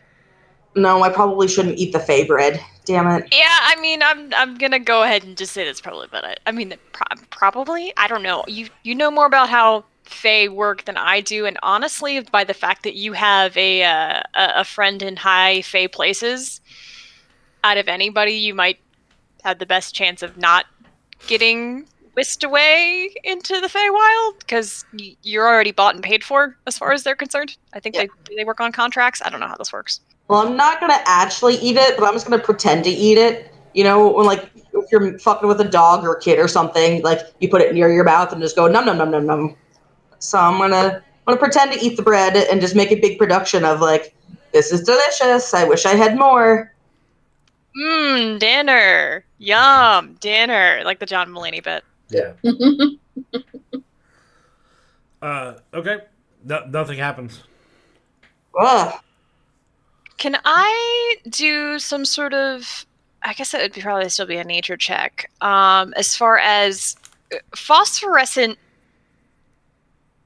uh, plant life is not typically common, I don't think, for like rainforests. This seems like definitely more of like an underground kind of thing. Can I sort of investigate to see if this is something that is naturally occurring in this forest or yeah, if it's, can. Okay. That'd be a nature. That's a big old twelve. I don't know. Fucking, I don't know. You're not from around here. Who knows? I'm better at metal, not plants.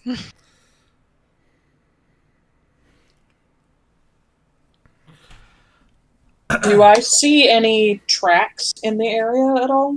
Nope. None? Damn. Not, not even a one, other than your, you know, your party's own. Hmm. Well, do we want to just continue going in the direction Everyone that we make constitution before? Checks. What was that, Kenny? Everyone make constitution checks. Checks or saves? Mm. Uh, let's go with saves, because that's the right word. Nat twenty!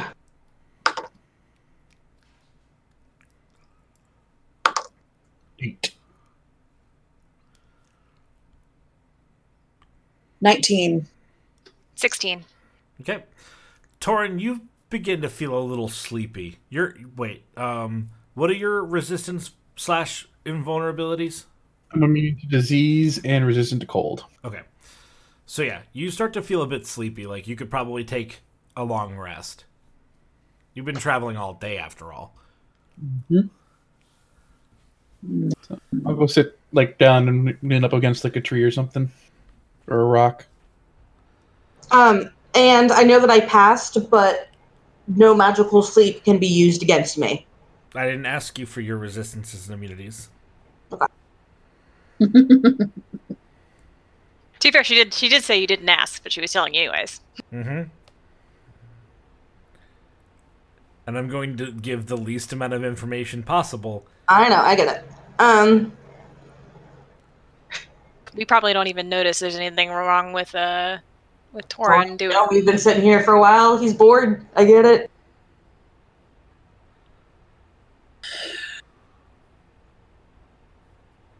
I'm gonna yell out. Do the other people just die from boredom? What is going on? Yeah, I thought I thought Fae were supposed to be way more like, you know, fun and exciting, but that seems kind of lame. Just gonna call them out like that, right? Absolutely. Yeah, so I'm just gonna start doing stuff to entertain myself, like thaumaturgy, make the ground shake. Okay. Uh, we'll do some minor illusions of like, oh look, now it's snowing. Yeah. All right. Um, you all quickly find yourself losing daylight. It, it it gets dark quickly here in this grove, so it may only be mid to late afternoon, but it's getting dark quick. I mm. vote we're not making camp here. So I vote we head back to the path if we can. I mean, that's several hours travel at this point. Oh, shit. Um. Hmm. Maybe the Fae only comes out at night. No, but we heard it's liar. Um, damn it. um.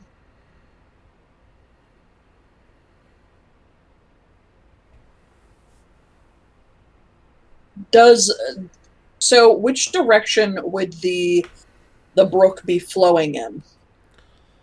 Oh, geez. Okay, so you guys traveled southwest to get here, and it's going semi-perpendicular.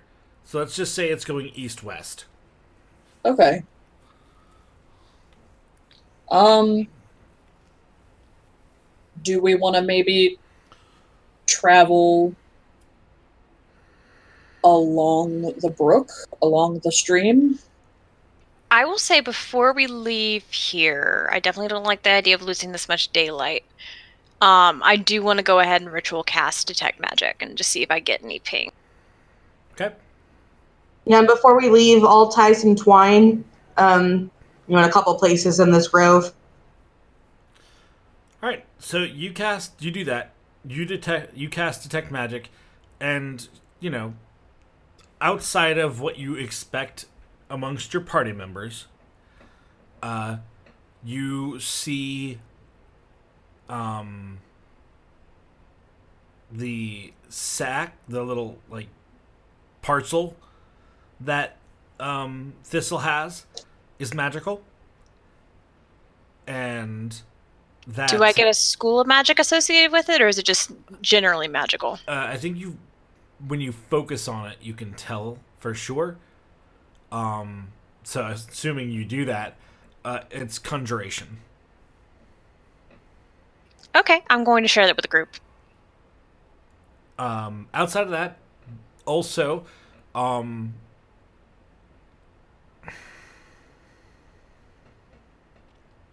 I guess, yeah, I guess, um, just the whole area, this whole little particular part of the brook that has, like, the, the glowy mushrooms and such, has just sort of a general air of necromantic magic to it. Oh, it is a goth pixie! Mm. Okay, um, do I get the sense, I mean, I don't know if that would be, like, an arcana check or, like, what it would be if to see if that's, like, a recent, if, if, if what, how old that necromantic wafting is, but I don't think that that's not something in the spell. No, but uh, go ahead and give an arcana and see if you can tell. Oh, that's an eighteen. So the the arcan the necromantic magic, it seems to be just sort of like a general enchantment on the area to make the fungus be so, you know, grown. It, yeah, gotta have dead stuff for the for the fungus. Well, you're focusing on the wrong aspect of necromantic magic. Remember, cure minor wounds is a necromancy spell. Mm. Oh, you're right. So there's it's it's more of a positive energy necromantic magic going on here. More kind of like druidcraft, how you can sort of encourage things to grow. It's more like that. Gotcha. I always I always get confused because it's like I think I think they they've changed what school, like the cure wounds and stuff, like all that has like been for like yeah. Healing spells used to be in a, a form of evocation, I believe. No, they are now a form of evocation. They used to be necromancy. Oh fuck. Then I have that backwards. Sorry. You should have gotten evocation vibe from this from the beginning. I sorry, got that backwards myself. Oh, no, you're good. I, I had that same... Because I had the thing when uh, my first uh, character in three point five was a cleric, and I had the whole, like, Elise having to walk me through. It's like, no, no, no, your Cure Wounds is actually a necromancy spell. I'm like, that makes no sense. I was supposed to not like that. Nope, there's a give and take to life. Oh, absolutely. So yeah, All right, you, cool. you get the impression that the vibrance of this area is magically enhanced. Interesting. Okay. Um, yeah, I'll keep that up. I'm going to share all that information with the group. I don't know what we want to do about it, but just F Y I. Well, I guess if it's getting dark, we should find a place more suitable than this to camp. And we're going to be hard-pressed to do that in such thick woods. All right, Torin, up and at 'em. Let's go.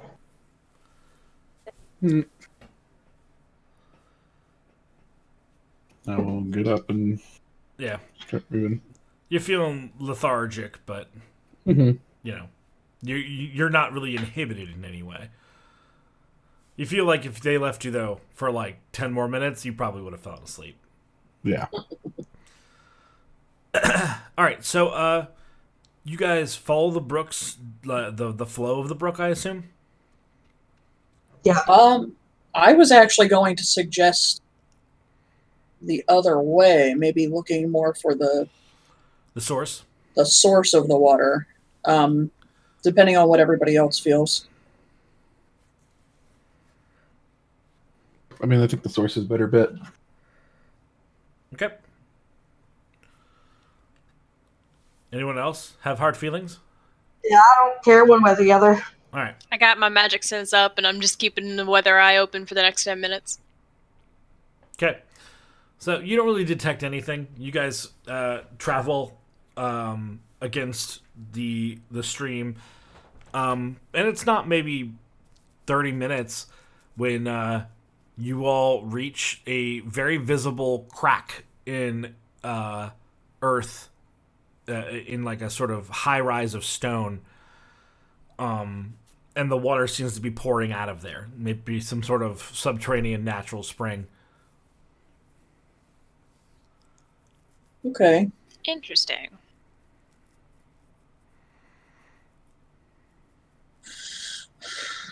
But overall, this actually looks like a really nice place to camp. There's a fair amount of level ground. Uh, yep, let's camp here then. Yeah, definitely. We'll camp here. I say we take watches, and we take watches in pairs. I absolutely second that. Um, I cannot see in the dark. So I would definitely like to have, I think almost everybody can but me, actually. Yeah. Should we make a fire? Uh, a small one, I, at least. Yeah, maybe. May- I'm, I'm kind of hesitant in making a fire because I think that might lead stuff to us. Um, I can take first watch with you, Ahanzi, and then second watch could be Thistle and uh, and Torin. Okay. Sound good? Mm-hmm. And I don't have dark vision, just as a point. So me and Ahanzi both. Oh, okay, okay, it. That's right. You're dragonborn. Yeah, dragonborn don't have it. That's right.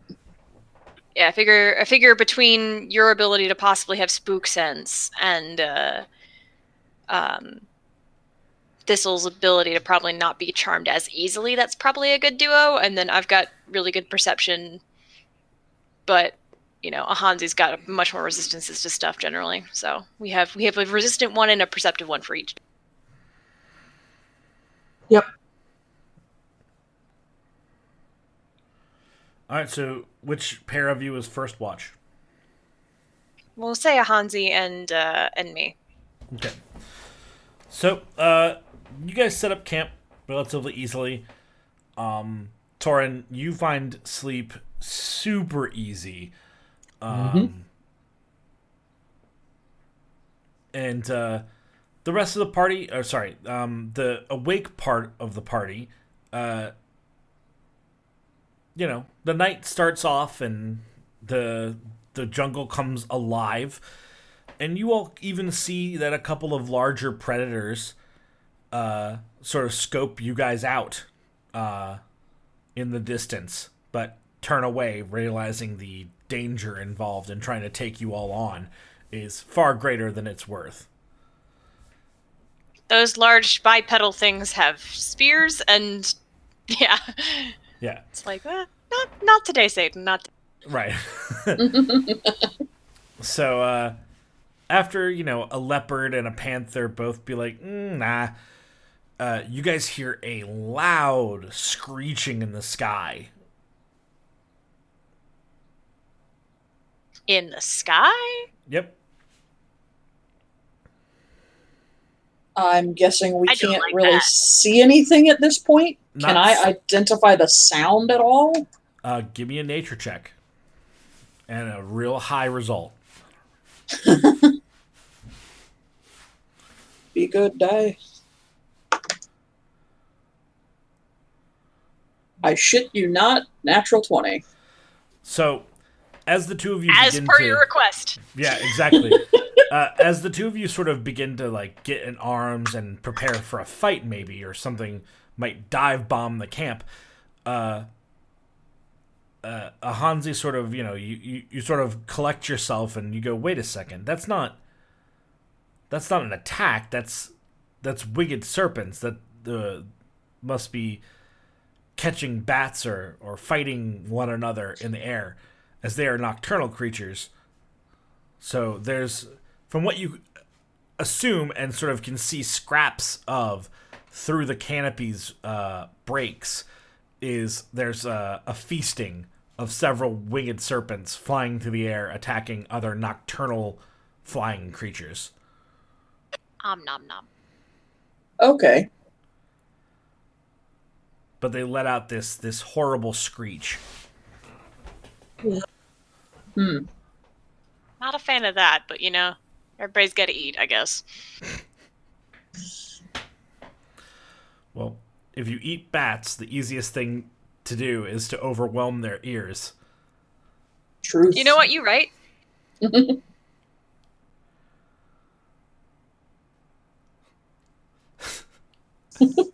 Now I'm just the imagining silence afterwards. Yeah, just imagining a snake just like scream at a bat.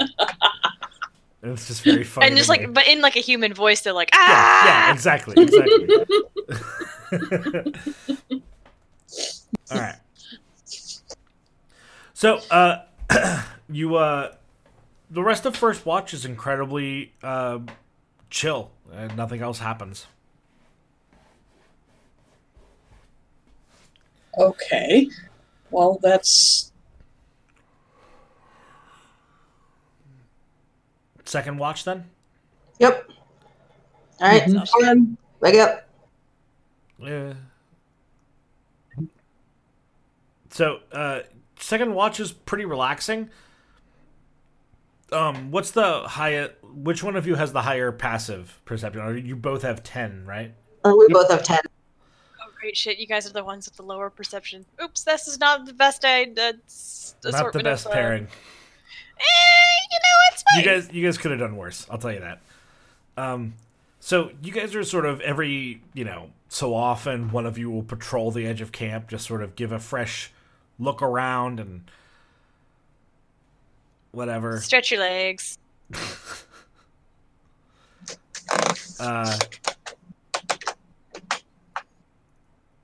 Then uh, on one of the patrols, uh, Torin, you, you see a small scroll bound up and tied in a knot. Uh, or sorry, bound with a with a with a twine and tied in a knot, right on the edge of camp. Uh, I'll pick it up. In in your hands, you could mistake it for a, you know. Like a tiny little, you know, if you unfurl it, it, you know, I'm trying to imagine how small this scroll mm-hmm. is. It's tiny. It fits in your palm, you know? Right. Um, He's also the biggest one of us, so it's like, yeah. Yeah. Uh, but yeah, so in your in your palm, you can, do you unravel it or do you just sort of leave it? Yeah, I mean, down? I'll do my best to, it's kind of small, but I could do my best to unravel and try and read it. Yeah, it's written in, uh, Sylvan, which I don't think you read. Nope. I do. I mean, I'd show it over to Thistle. Okay. So the letter reads, Hello, intruders. Uh, you all interrupted my lunch, stole my parcel, and made me have to run home when I didn't want to. You're meanies. I want you to go away. Leave my parcel.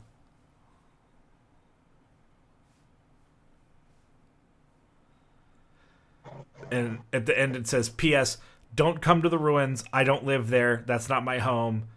But you can leave the parcel there. Subtle. All right.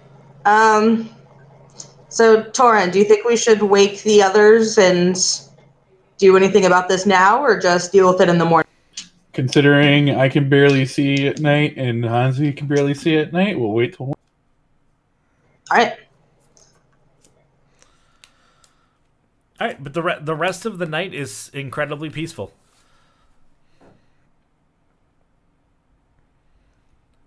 Okay, so in the morning, um, I will show the others the note and read it to them and go, I don't know which way the ruins are, but I think that's our best bet of where we should go next.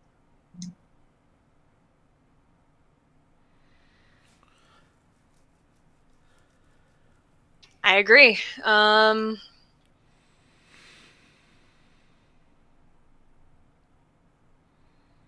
Do we want to go back to that little grove and then just keep heading in the direction that we were given to begin with?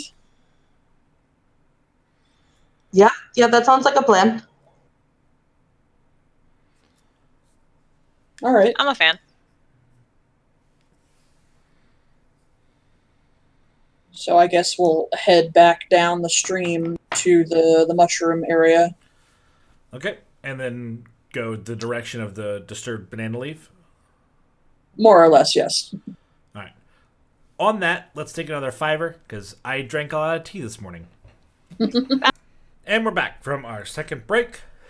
Um, so, what did... Uh, now that you've all sort of moved on from that grove and are heading towards the direction that you you think is correct... Uh, Do you take any per- additional precautions along that point, or do you just want to be at the next locale? Uh, I'm, as I usually do, I'm just generally keeping an eye out for things that look harmful. Um, whether it be slippery areas that we needn't step on, or dangerous animals, or things like that. Why don't you give me a constitution save? Oh, boy.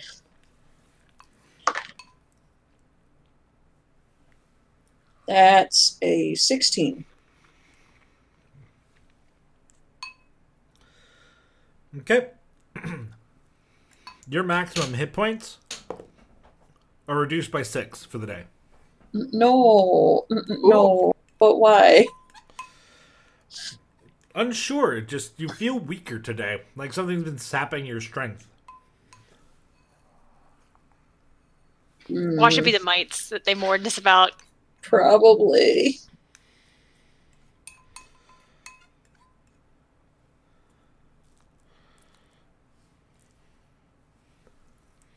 You said by six? Yep. Eh. Just for today. As far as we know, at least. All right. I'd like to think that that, that that snapping sound was a finger gun, but yeah, I don't know for sure. It was. uh, in, in my heart, it's a finger gun, so I'm I'm glad to know. That, yeah.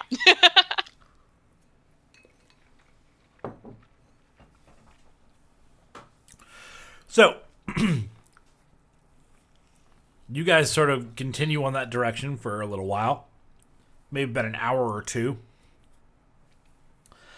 And you can see that uh, in the distance, a, a old abandoned stoned path with most of its bricks missing or fallen away begins to form.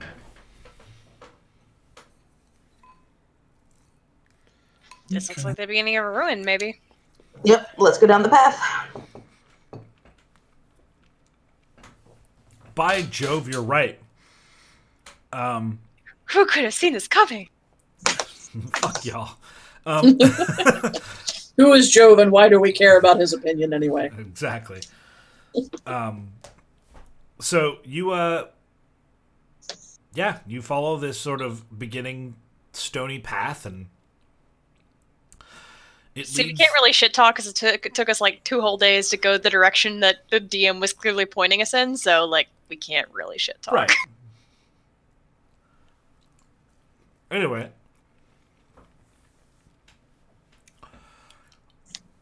Sorry. You guys quickly sort of, you know, have to cut through some vines to continue forward, but before you is a clearing with a very stereotypical looking stony ruins uh, with, you know, several fallen down and, uh, you know, abandoned uh, columns that probably used to hold up uh, thresholds. Um, and the whole main structure looks like a rhino skull. Cool. Legit. Rhino skull. I was about to ask, like, does this look, look like it was made by Sneeple? But I like rhino people better. Because that's just weird and cool and crazy. Yeah, it's, um... it's like a side view to you guys. Um... Like, uh... Like, you're looking at a rhino from the side, and it's just the head. So, like, okay. There's the main, you know, part of it, and it's, like, sloped down to the one side, sort of. Uh, and then there's the big tusk. Part of the tip of the tusk is broken off. And then the back... Uh, yeah, so imagine, like, right behind the eye there, which is that center of the three holes, I assume. Mm-hmm. That all is broken off, and the very tip of one of the of the horn on the the the biggest horn is, is broken off. And is okay. is this like a normal sized rhino skull, or is this a massive one? I mean, I'm saying that the size of the the the, the shape of the main structure is that shaped. So the main structure is probably about the size of a two story building. But it, it's made out of stone. Like, it's not a rhino skull. It just looks like that. In okay. Shape. Would I be able to do a history check to see if that has any sort of bearing as far as, like, was there any significance of, like, rhino deities or something? Sure. Or historical, yeah.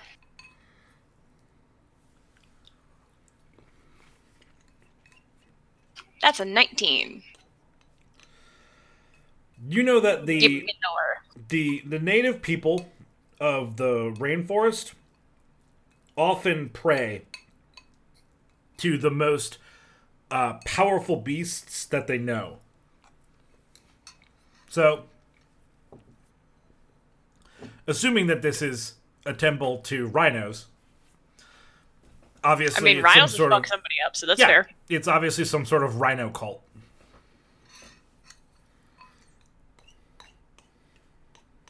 I can I can dig. I can dig. Uh, rhinos will absolutely fuck up a dude, so that seems valid. Um, can I go ahead and do a perception check to see if I see anything as far as, like...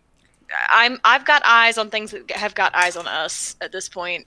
Sort of just kind of keeping keeping a watch for anything moving or washing or rustling. Yep. It's been made very clear so far this session that both... you and the barbarian do not want to get caught off guard. Nope, not even a little bit. Fey I bullshit mean, is weird. Fey, yeah, Fey bullshit is the worst, and I've spent too many sessions, the past couple of sessions, uh, just getting like, no, I, I'm paranoid. Fuck this. Uh, that is uh, sixteen plus five, so twenty-one. And I embrace the Fey shit. You, you are, are the, the Fey shit. shit.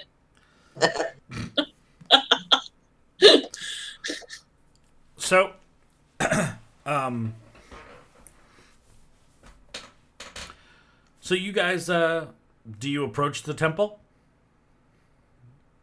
Yeah, I will. Um, looking for any signs of life, I guess, in or around the area.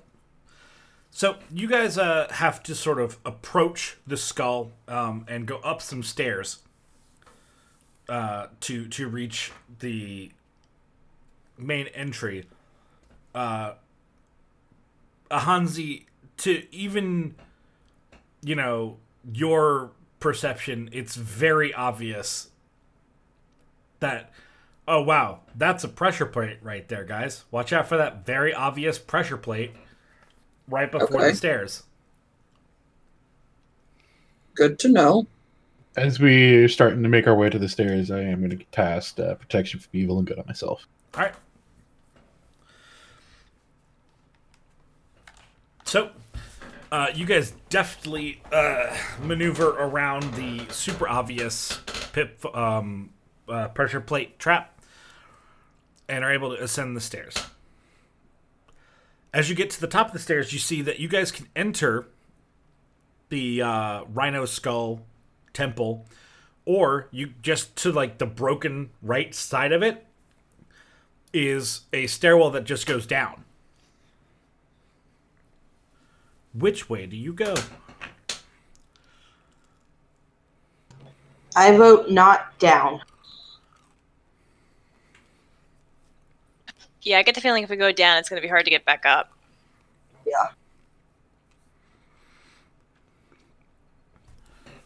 Okay. So you go into the into the skull? Yep. So the skull is... Brains are still in here. uh, you go into the skull, and it is dimly lit with more of these bioluminescent mushrooms. And uh, you can see there is a small altar uh, with a couple of unlit candles and a stairwell that goes down. So it looks like we're going down regardless at some point. But uh, what's the iconography on the uh, on the the temple uh, or the altar? The altar has uh, a bony structure that doesn't seem to be made out of any one bone. Um, but it seems to be two rhino skulls facing away from each other. So it definitely looks like that was, that was part of the temple originally and not something that maybe got after the fact. Right.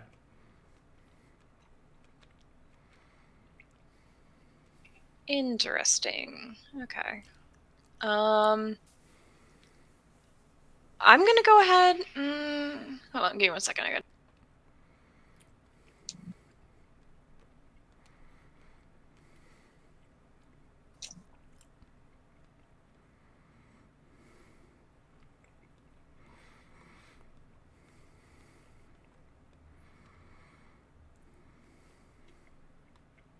So as a as a note, guys, it's not concentration, so I'd only get like a one one ping, but I did... prepare uh find traps today, that's so useful. That's an option.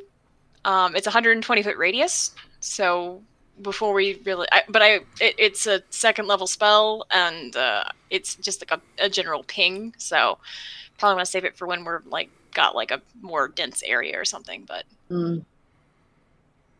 but that would be just specifically like physical traps. I, I'm I'm willing no, to I'm bet. I'm sure it's um, it's uh, it also. Oh, was it? You sense the presence of any trap within range that is within line of sight.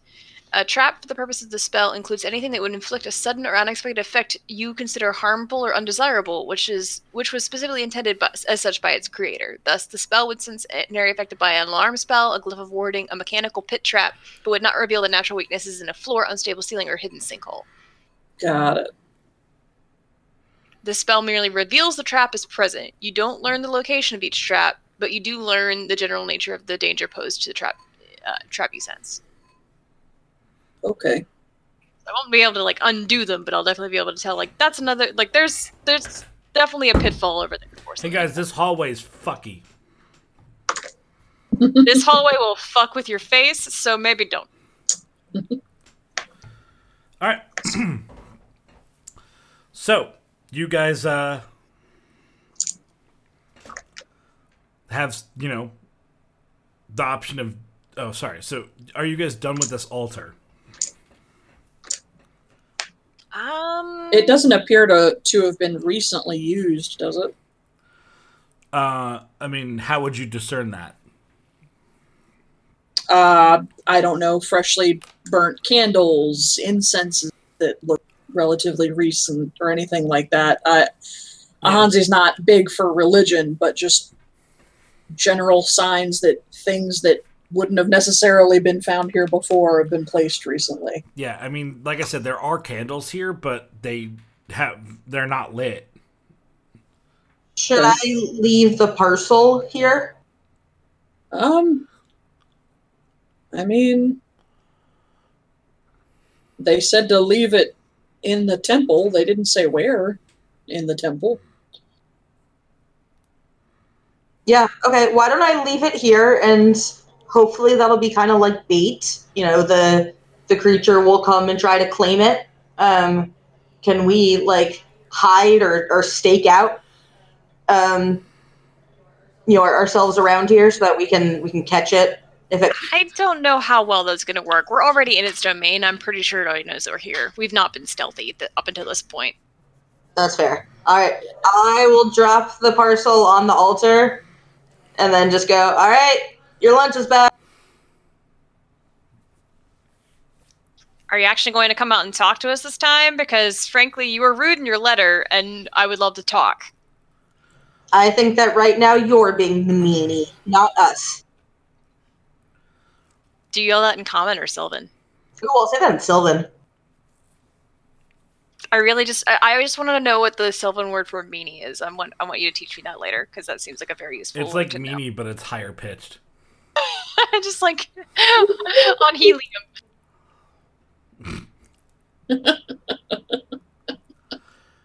uh, uh, anyway. So, outside of some verbal jousting, what do you all do? Is that it? Uh, I kind of want to poke around this room a little bit more, but... Can I, like, poke around the altar? Any, you know, hidden buttons or mechanisms or anything? Investigation! Ah. Um, I'll assist in that if I can. Yes, please. Do you have proficiency in it? I do have an. Uh, I do in investigation. Yes. Okay, then yeah, you can roll with advantage, Thistle. Oh, not helpful either way. Um, that's an eleven. All right. Uh, better than better than slightly better than average. Yeah. Uh, you find a uh, a definite like mechanism that's locking the uh, double rhino head thing into place.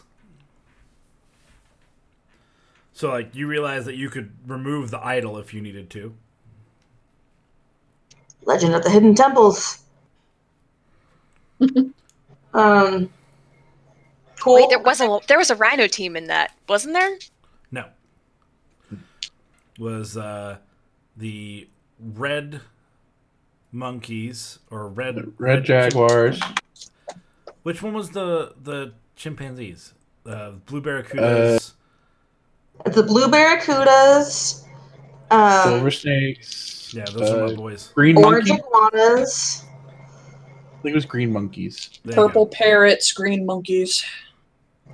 Red jaguars. Okay, well then that was all of them then. Green monkeys. So, yeah. And yeah, blue barracudas.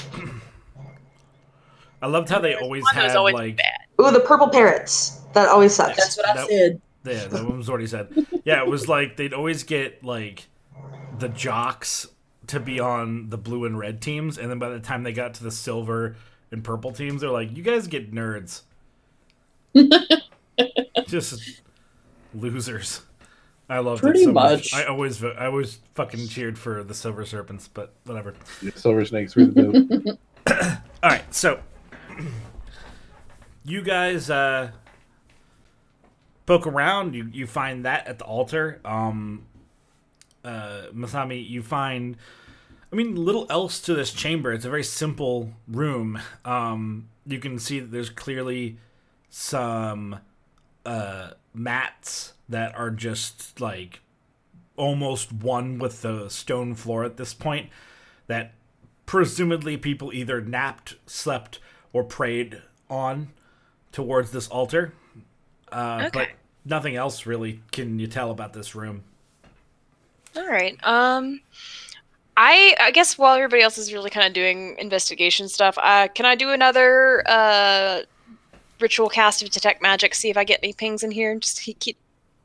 Yeah, you can. Uh, Torn, do you do anything during this time? Mm, I'm going to wait for after the cast. Okay.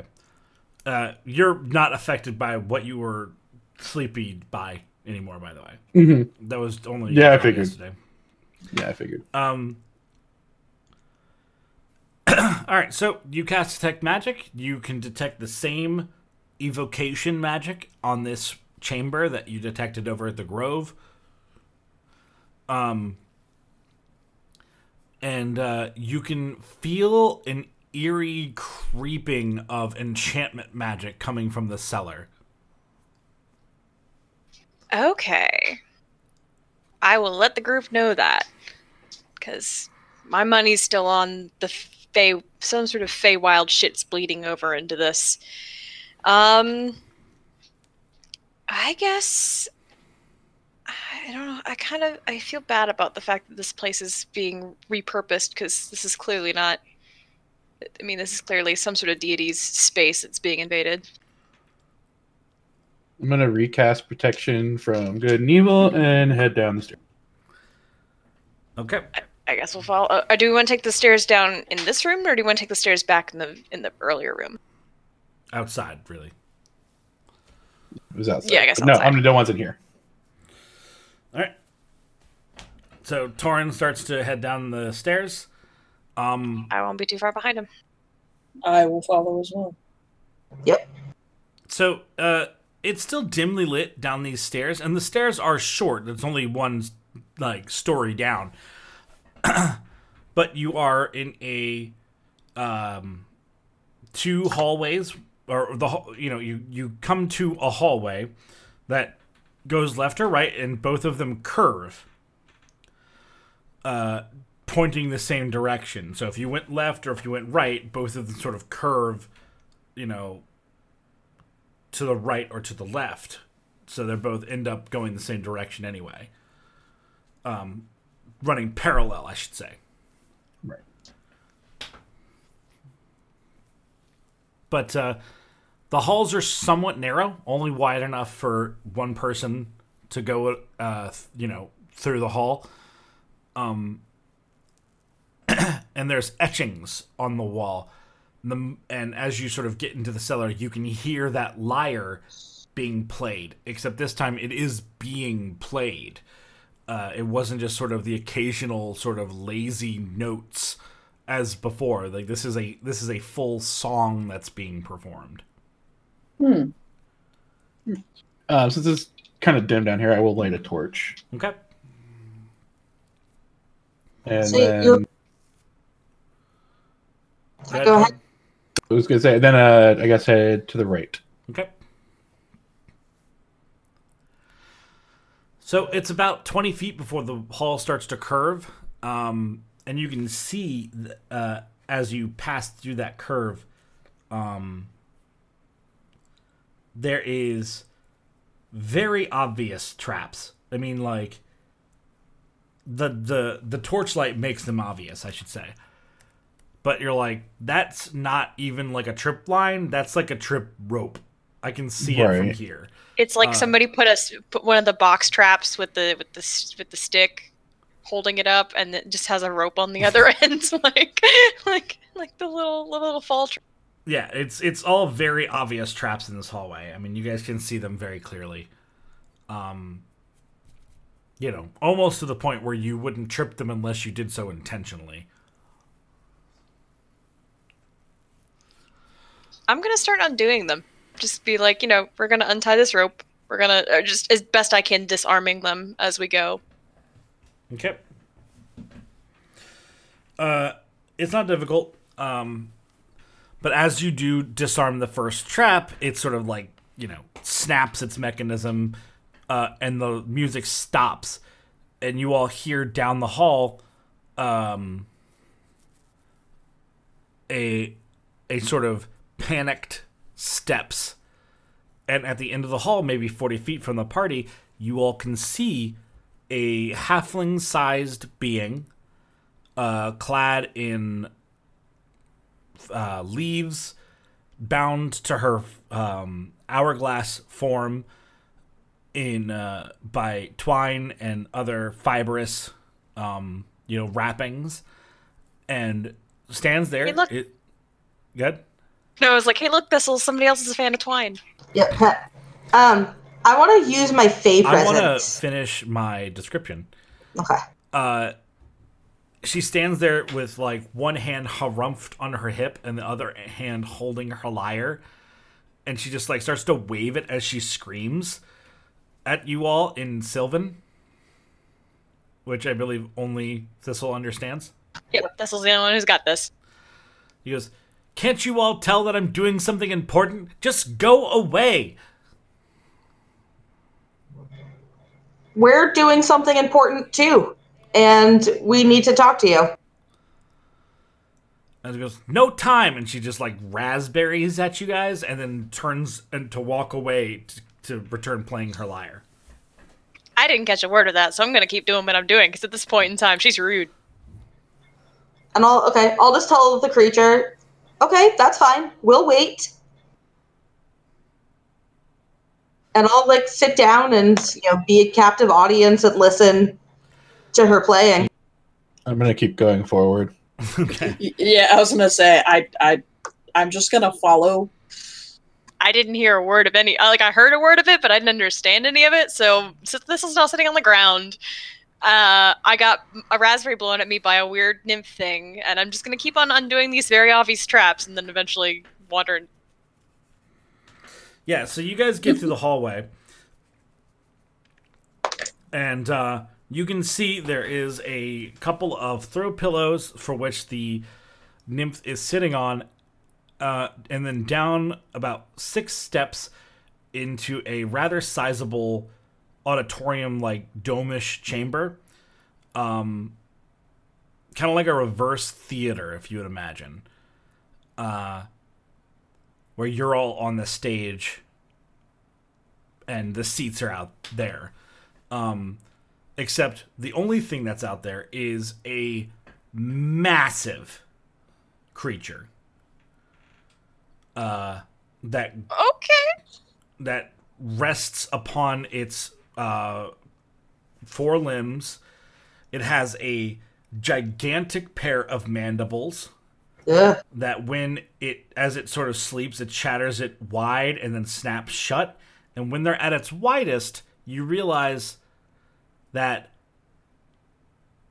the silhouette of its head looks like two rhinos facing away from each other. Okay, this is probably some sort of guardian or god that was supposed to originally be here. Good time. Uh, and the face, the, the nymph seems to be keeping it asleep with her song.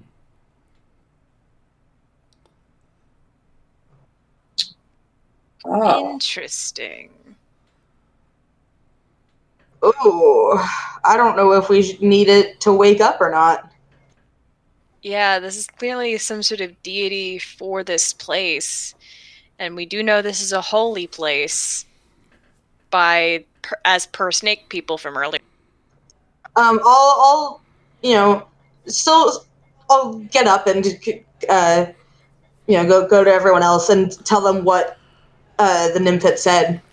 Um, and then I'm going to go, you know, over to the nymph and uh, say... No. I'm uh, sorry? The moment you approach the nymph, um, make a dexterity saving throw.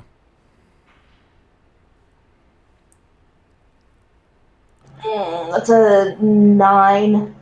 No, that's a ten, because we leveled up. All right. That's numbers. You trip on an invisible force and are pushed back ten feet. Harmlessly, ah. But you're repelled. Boing. And uh, the the nymph switches to common, which is uh, going to sound sort of squeaky by comparison to the rest of yours common. I said I need to perform. Stop, you're gonna wake the damn thing. What is the damn thing? Because I'm very curious as to how all this, and I'm just gonna gesture to the whole, like, her being on...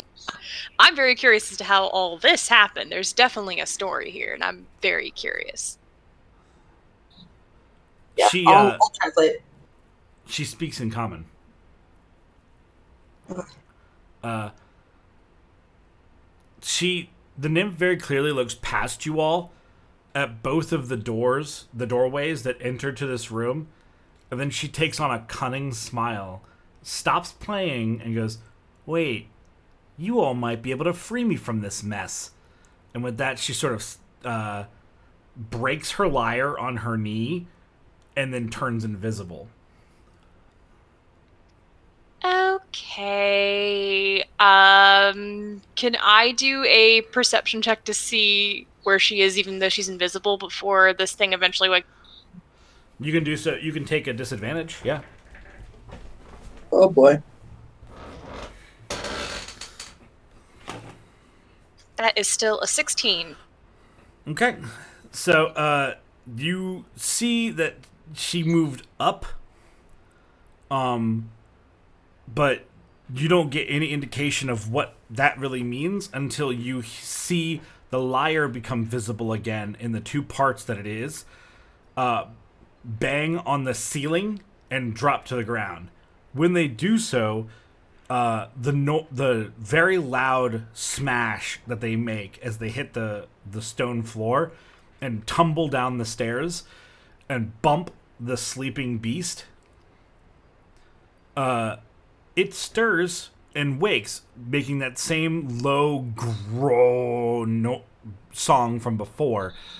Uh, oh, shit. With the ground rumbling very severely uh, on, under your feet. And as you guys roll initiative to fight this um, huge size Umber Hulk, we're going to uh, call it for today. Ah! Whoa. Oh boy. Um, that's all I gotta say. Yep. Just, just lots, lots of yelling. So let me draw the general chamber you guys are in.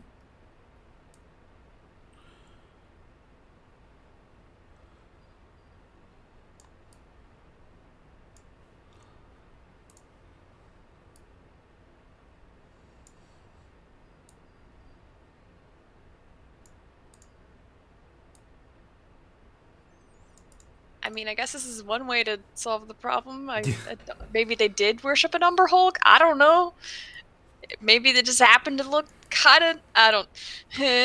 Anyway, we can save the, the description of the room for after the session. But as always, I've been your host and Dungeon Master, Kenny. We had our uh, Rat Beak party, including our Warlock. Elise, playing Thistle. Our Cleric. Uh, Masami, played by Katie. Our Paladin fighter. Torin, played by James. And our Barbarian. Ahanzi, played by Melanie. Thank you all for joining us, and see you next time. Ah! Bye.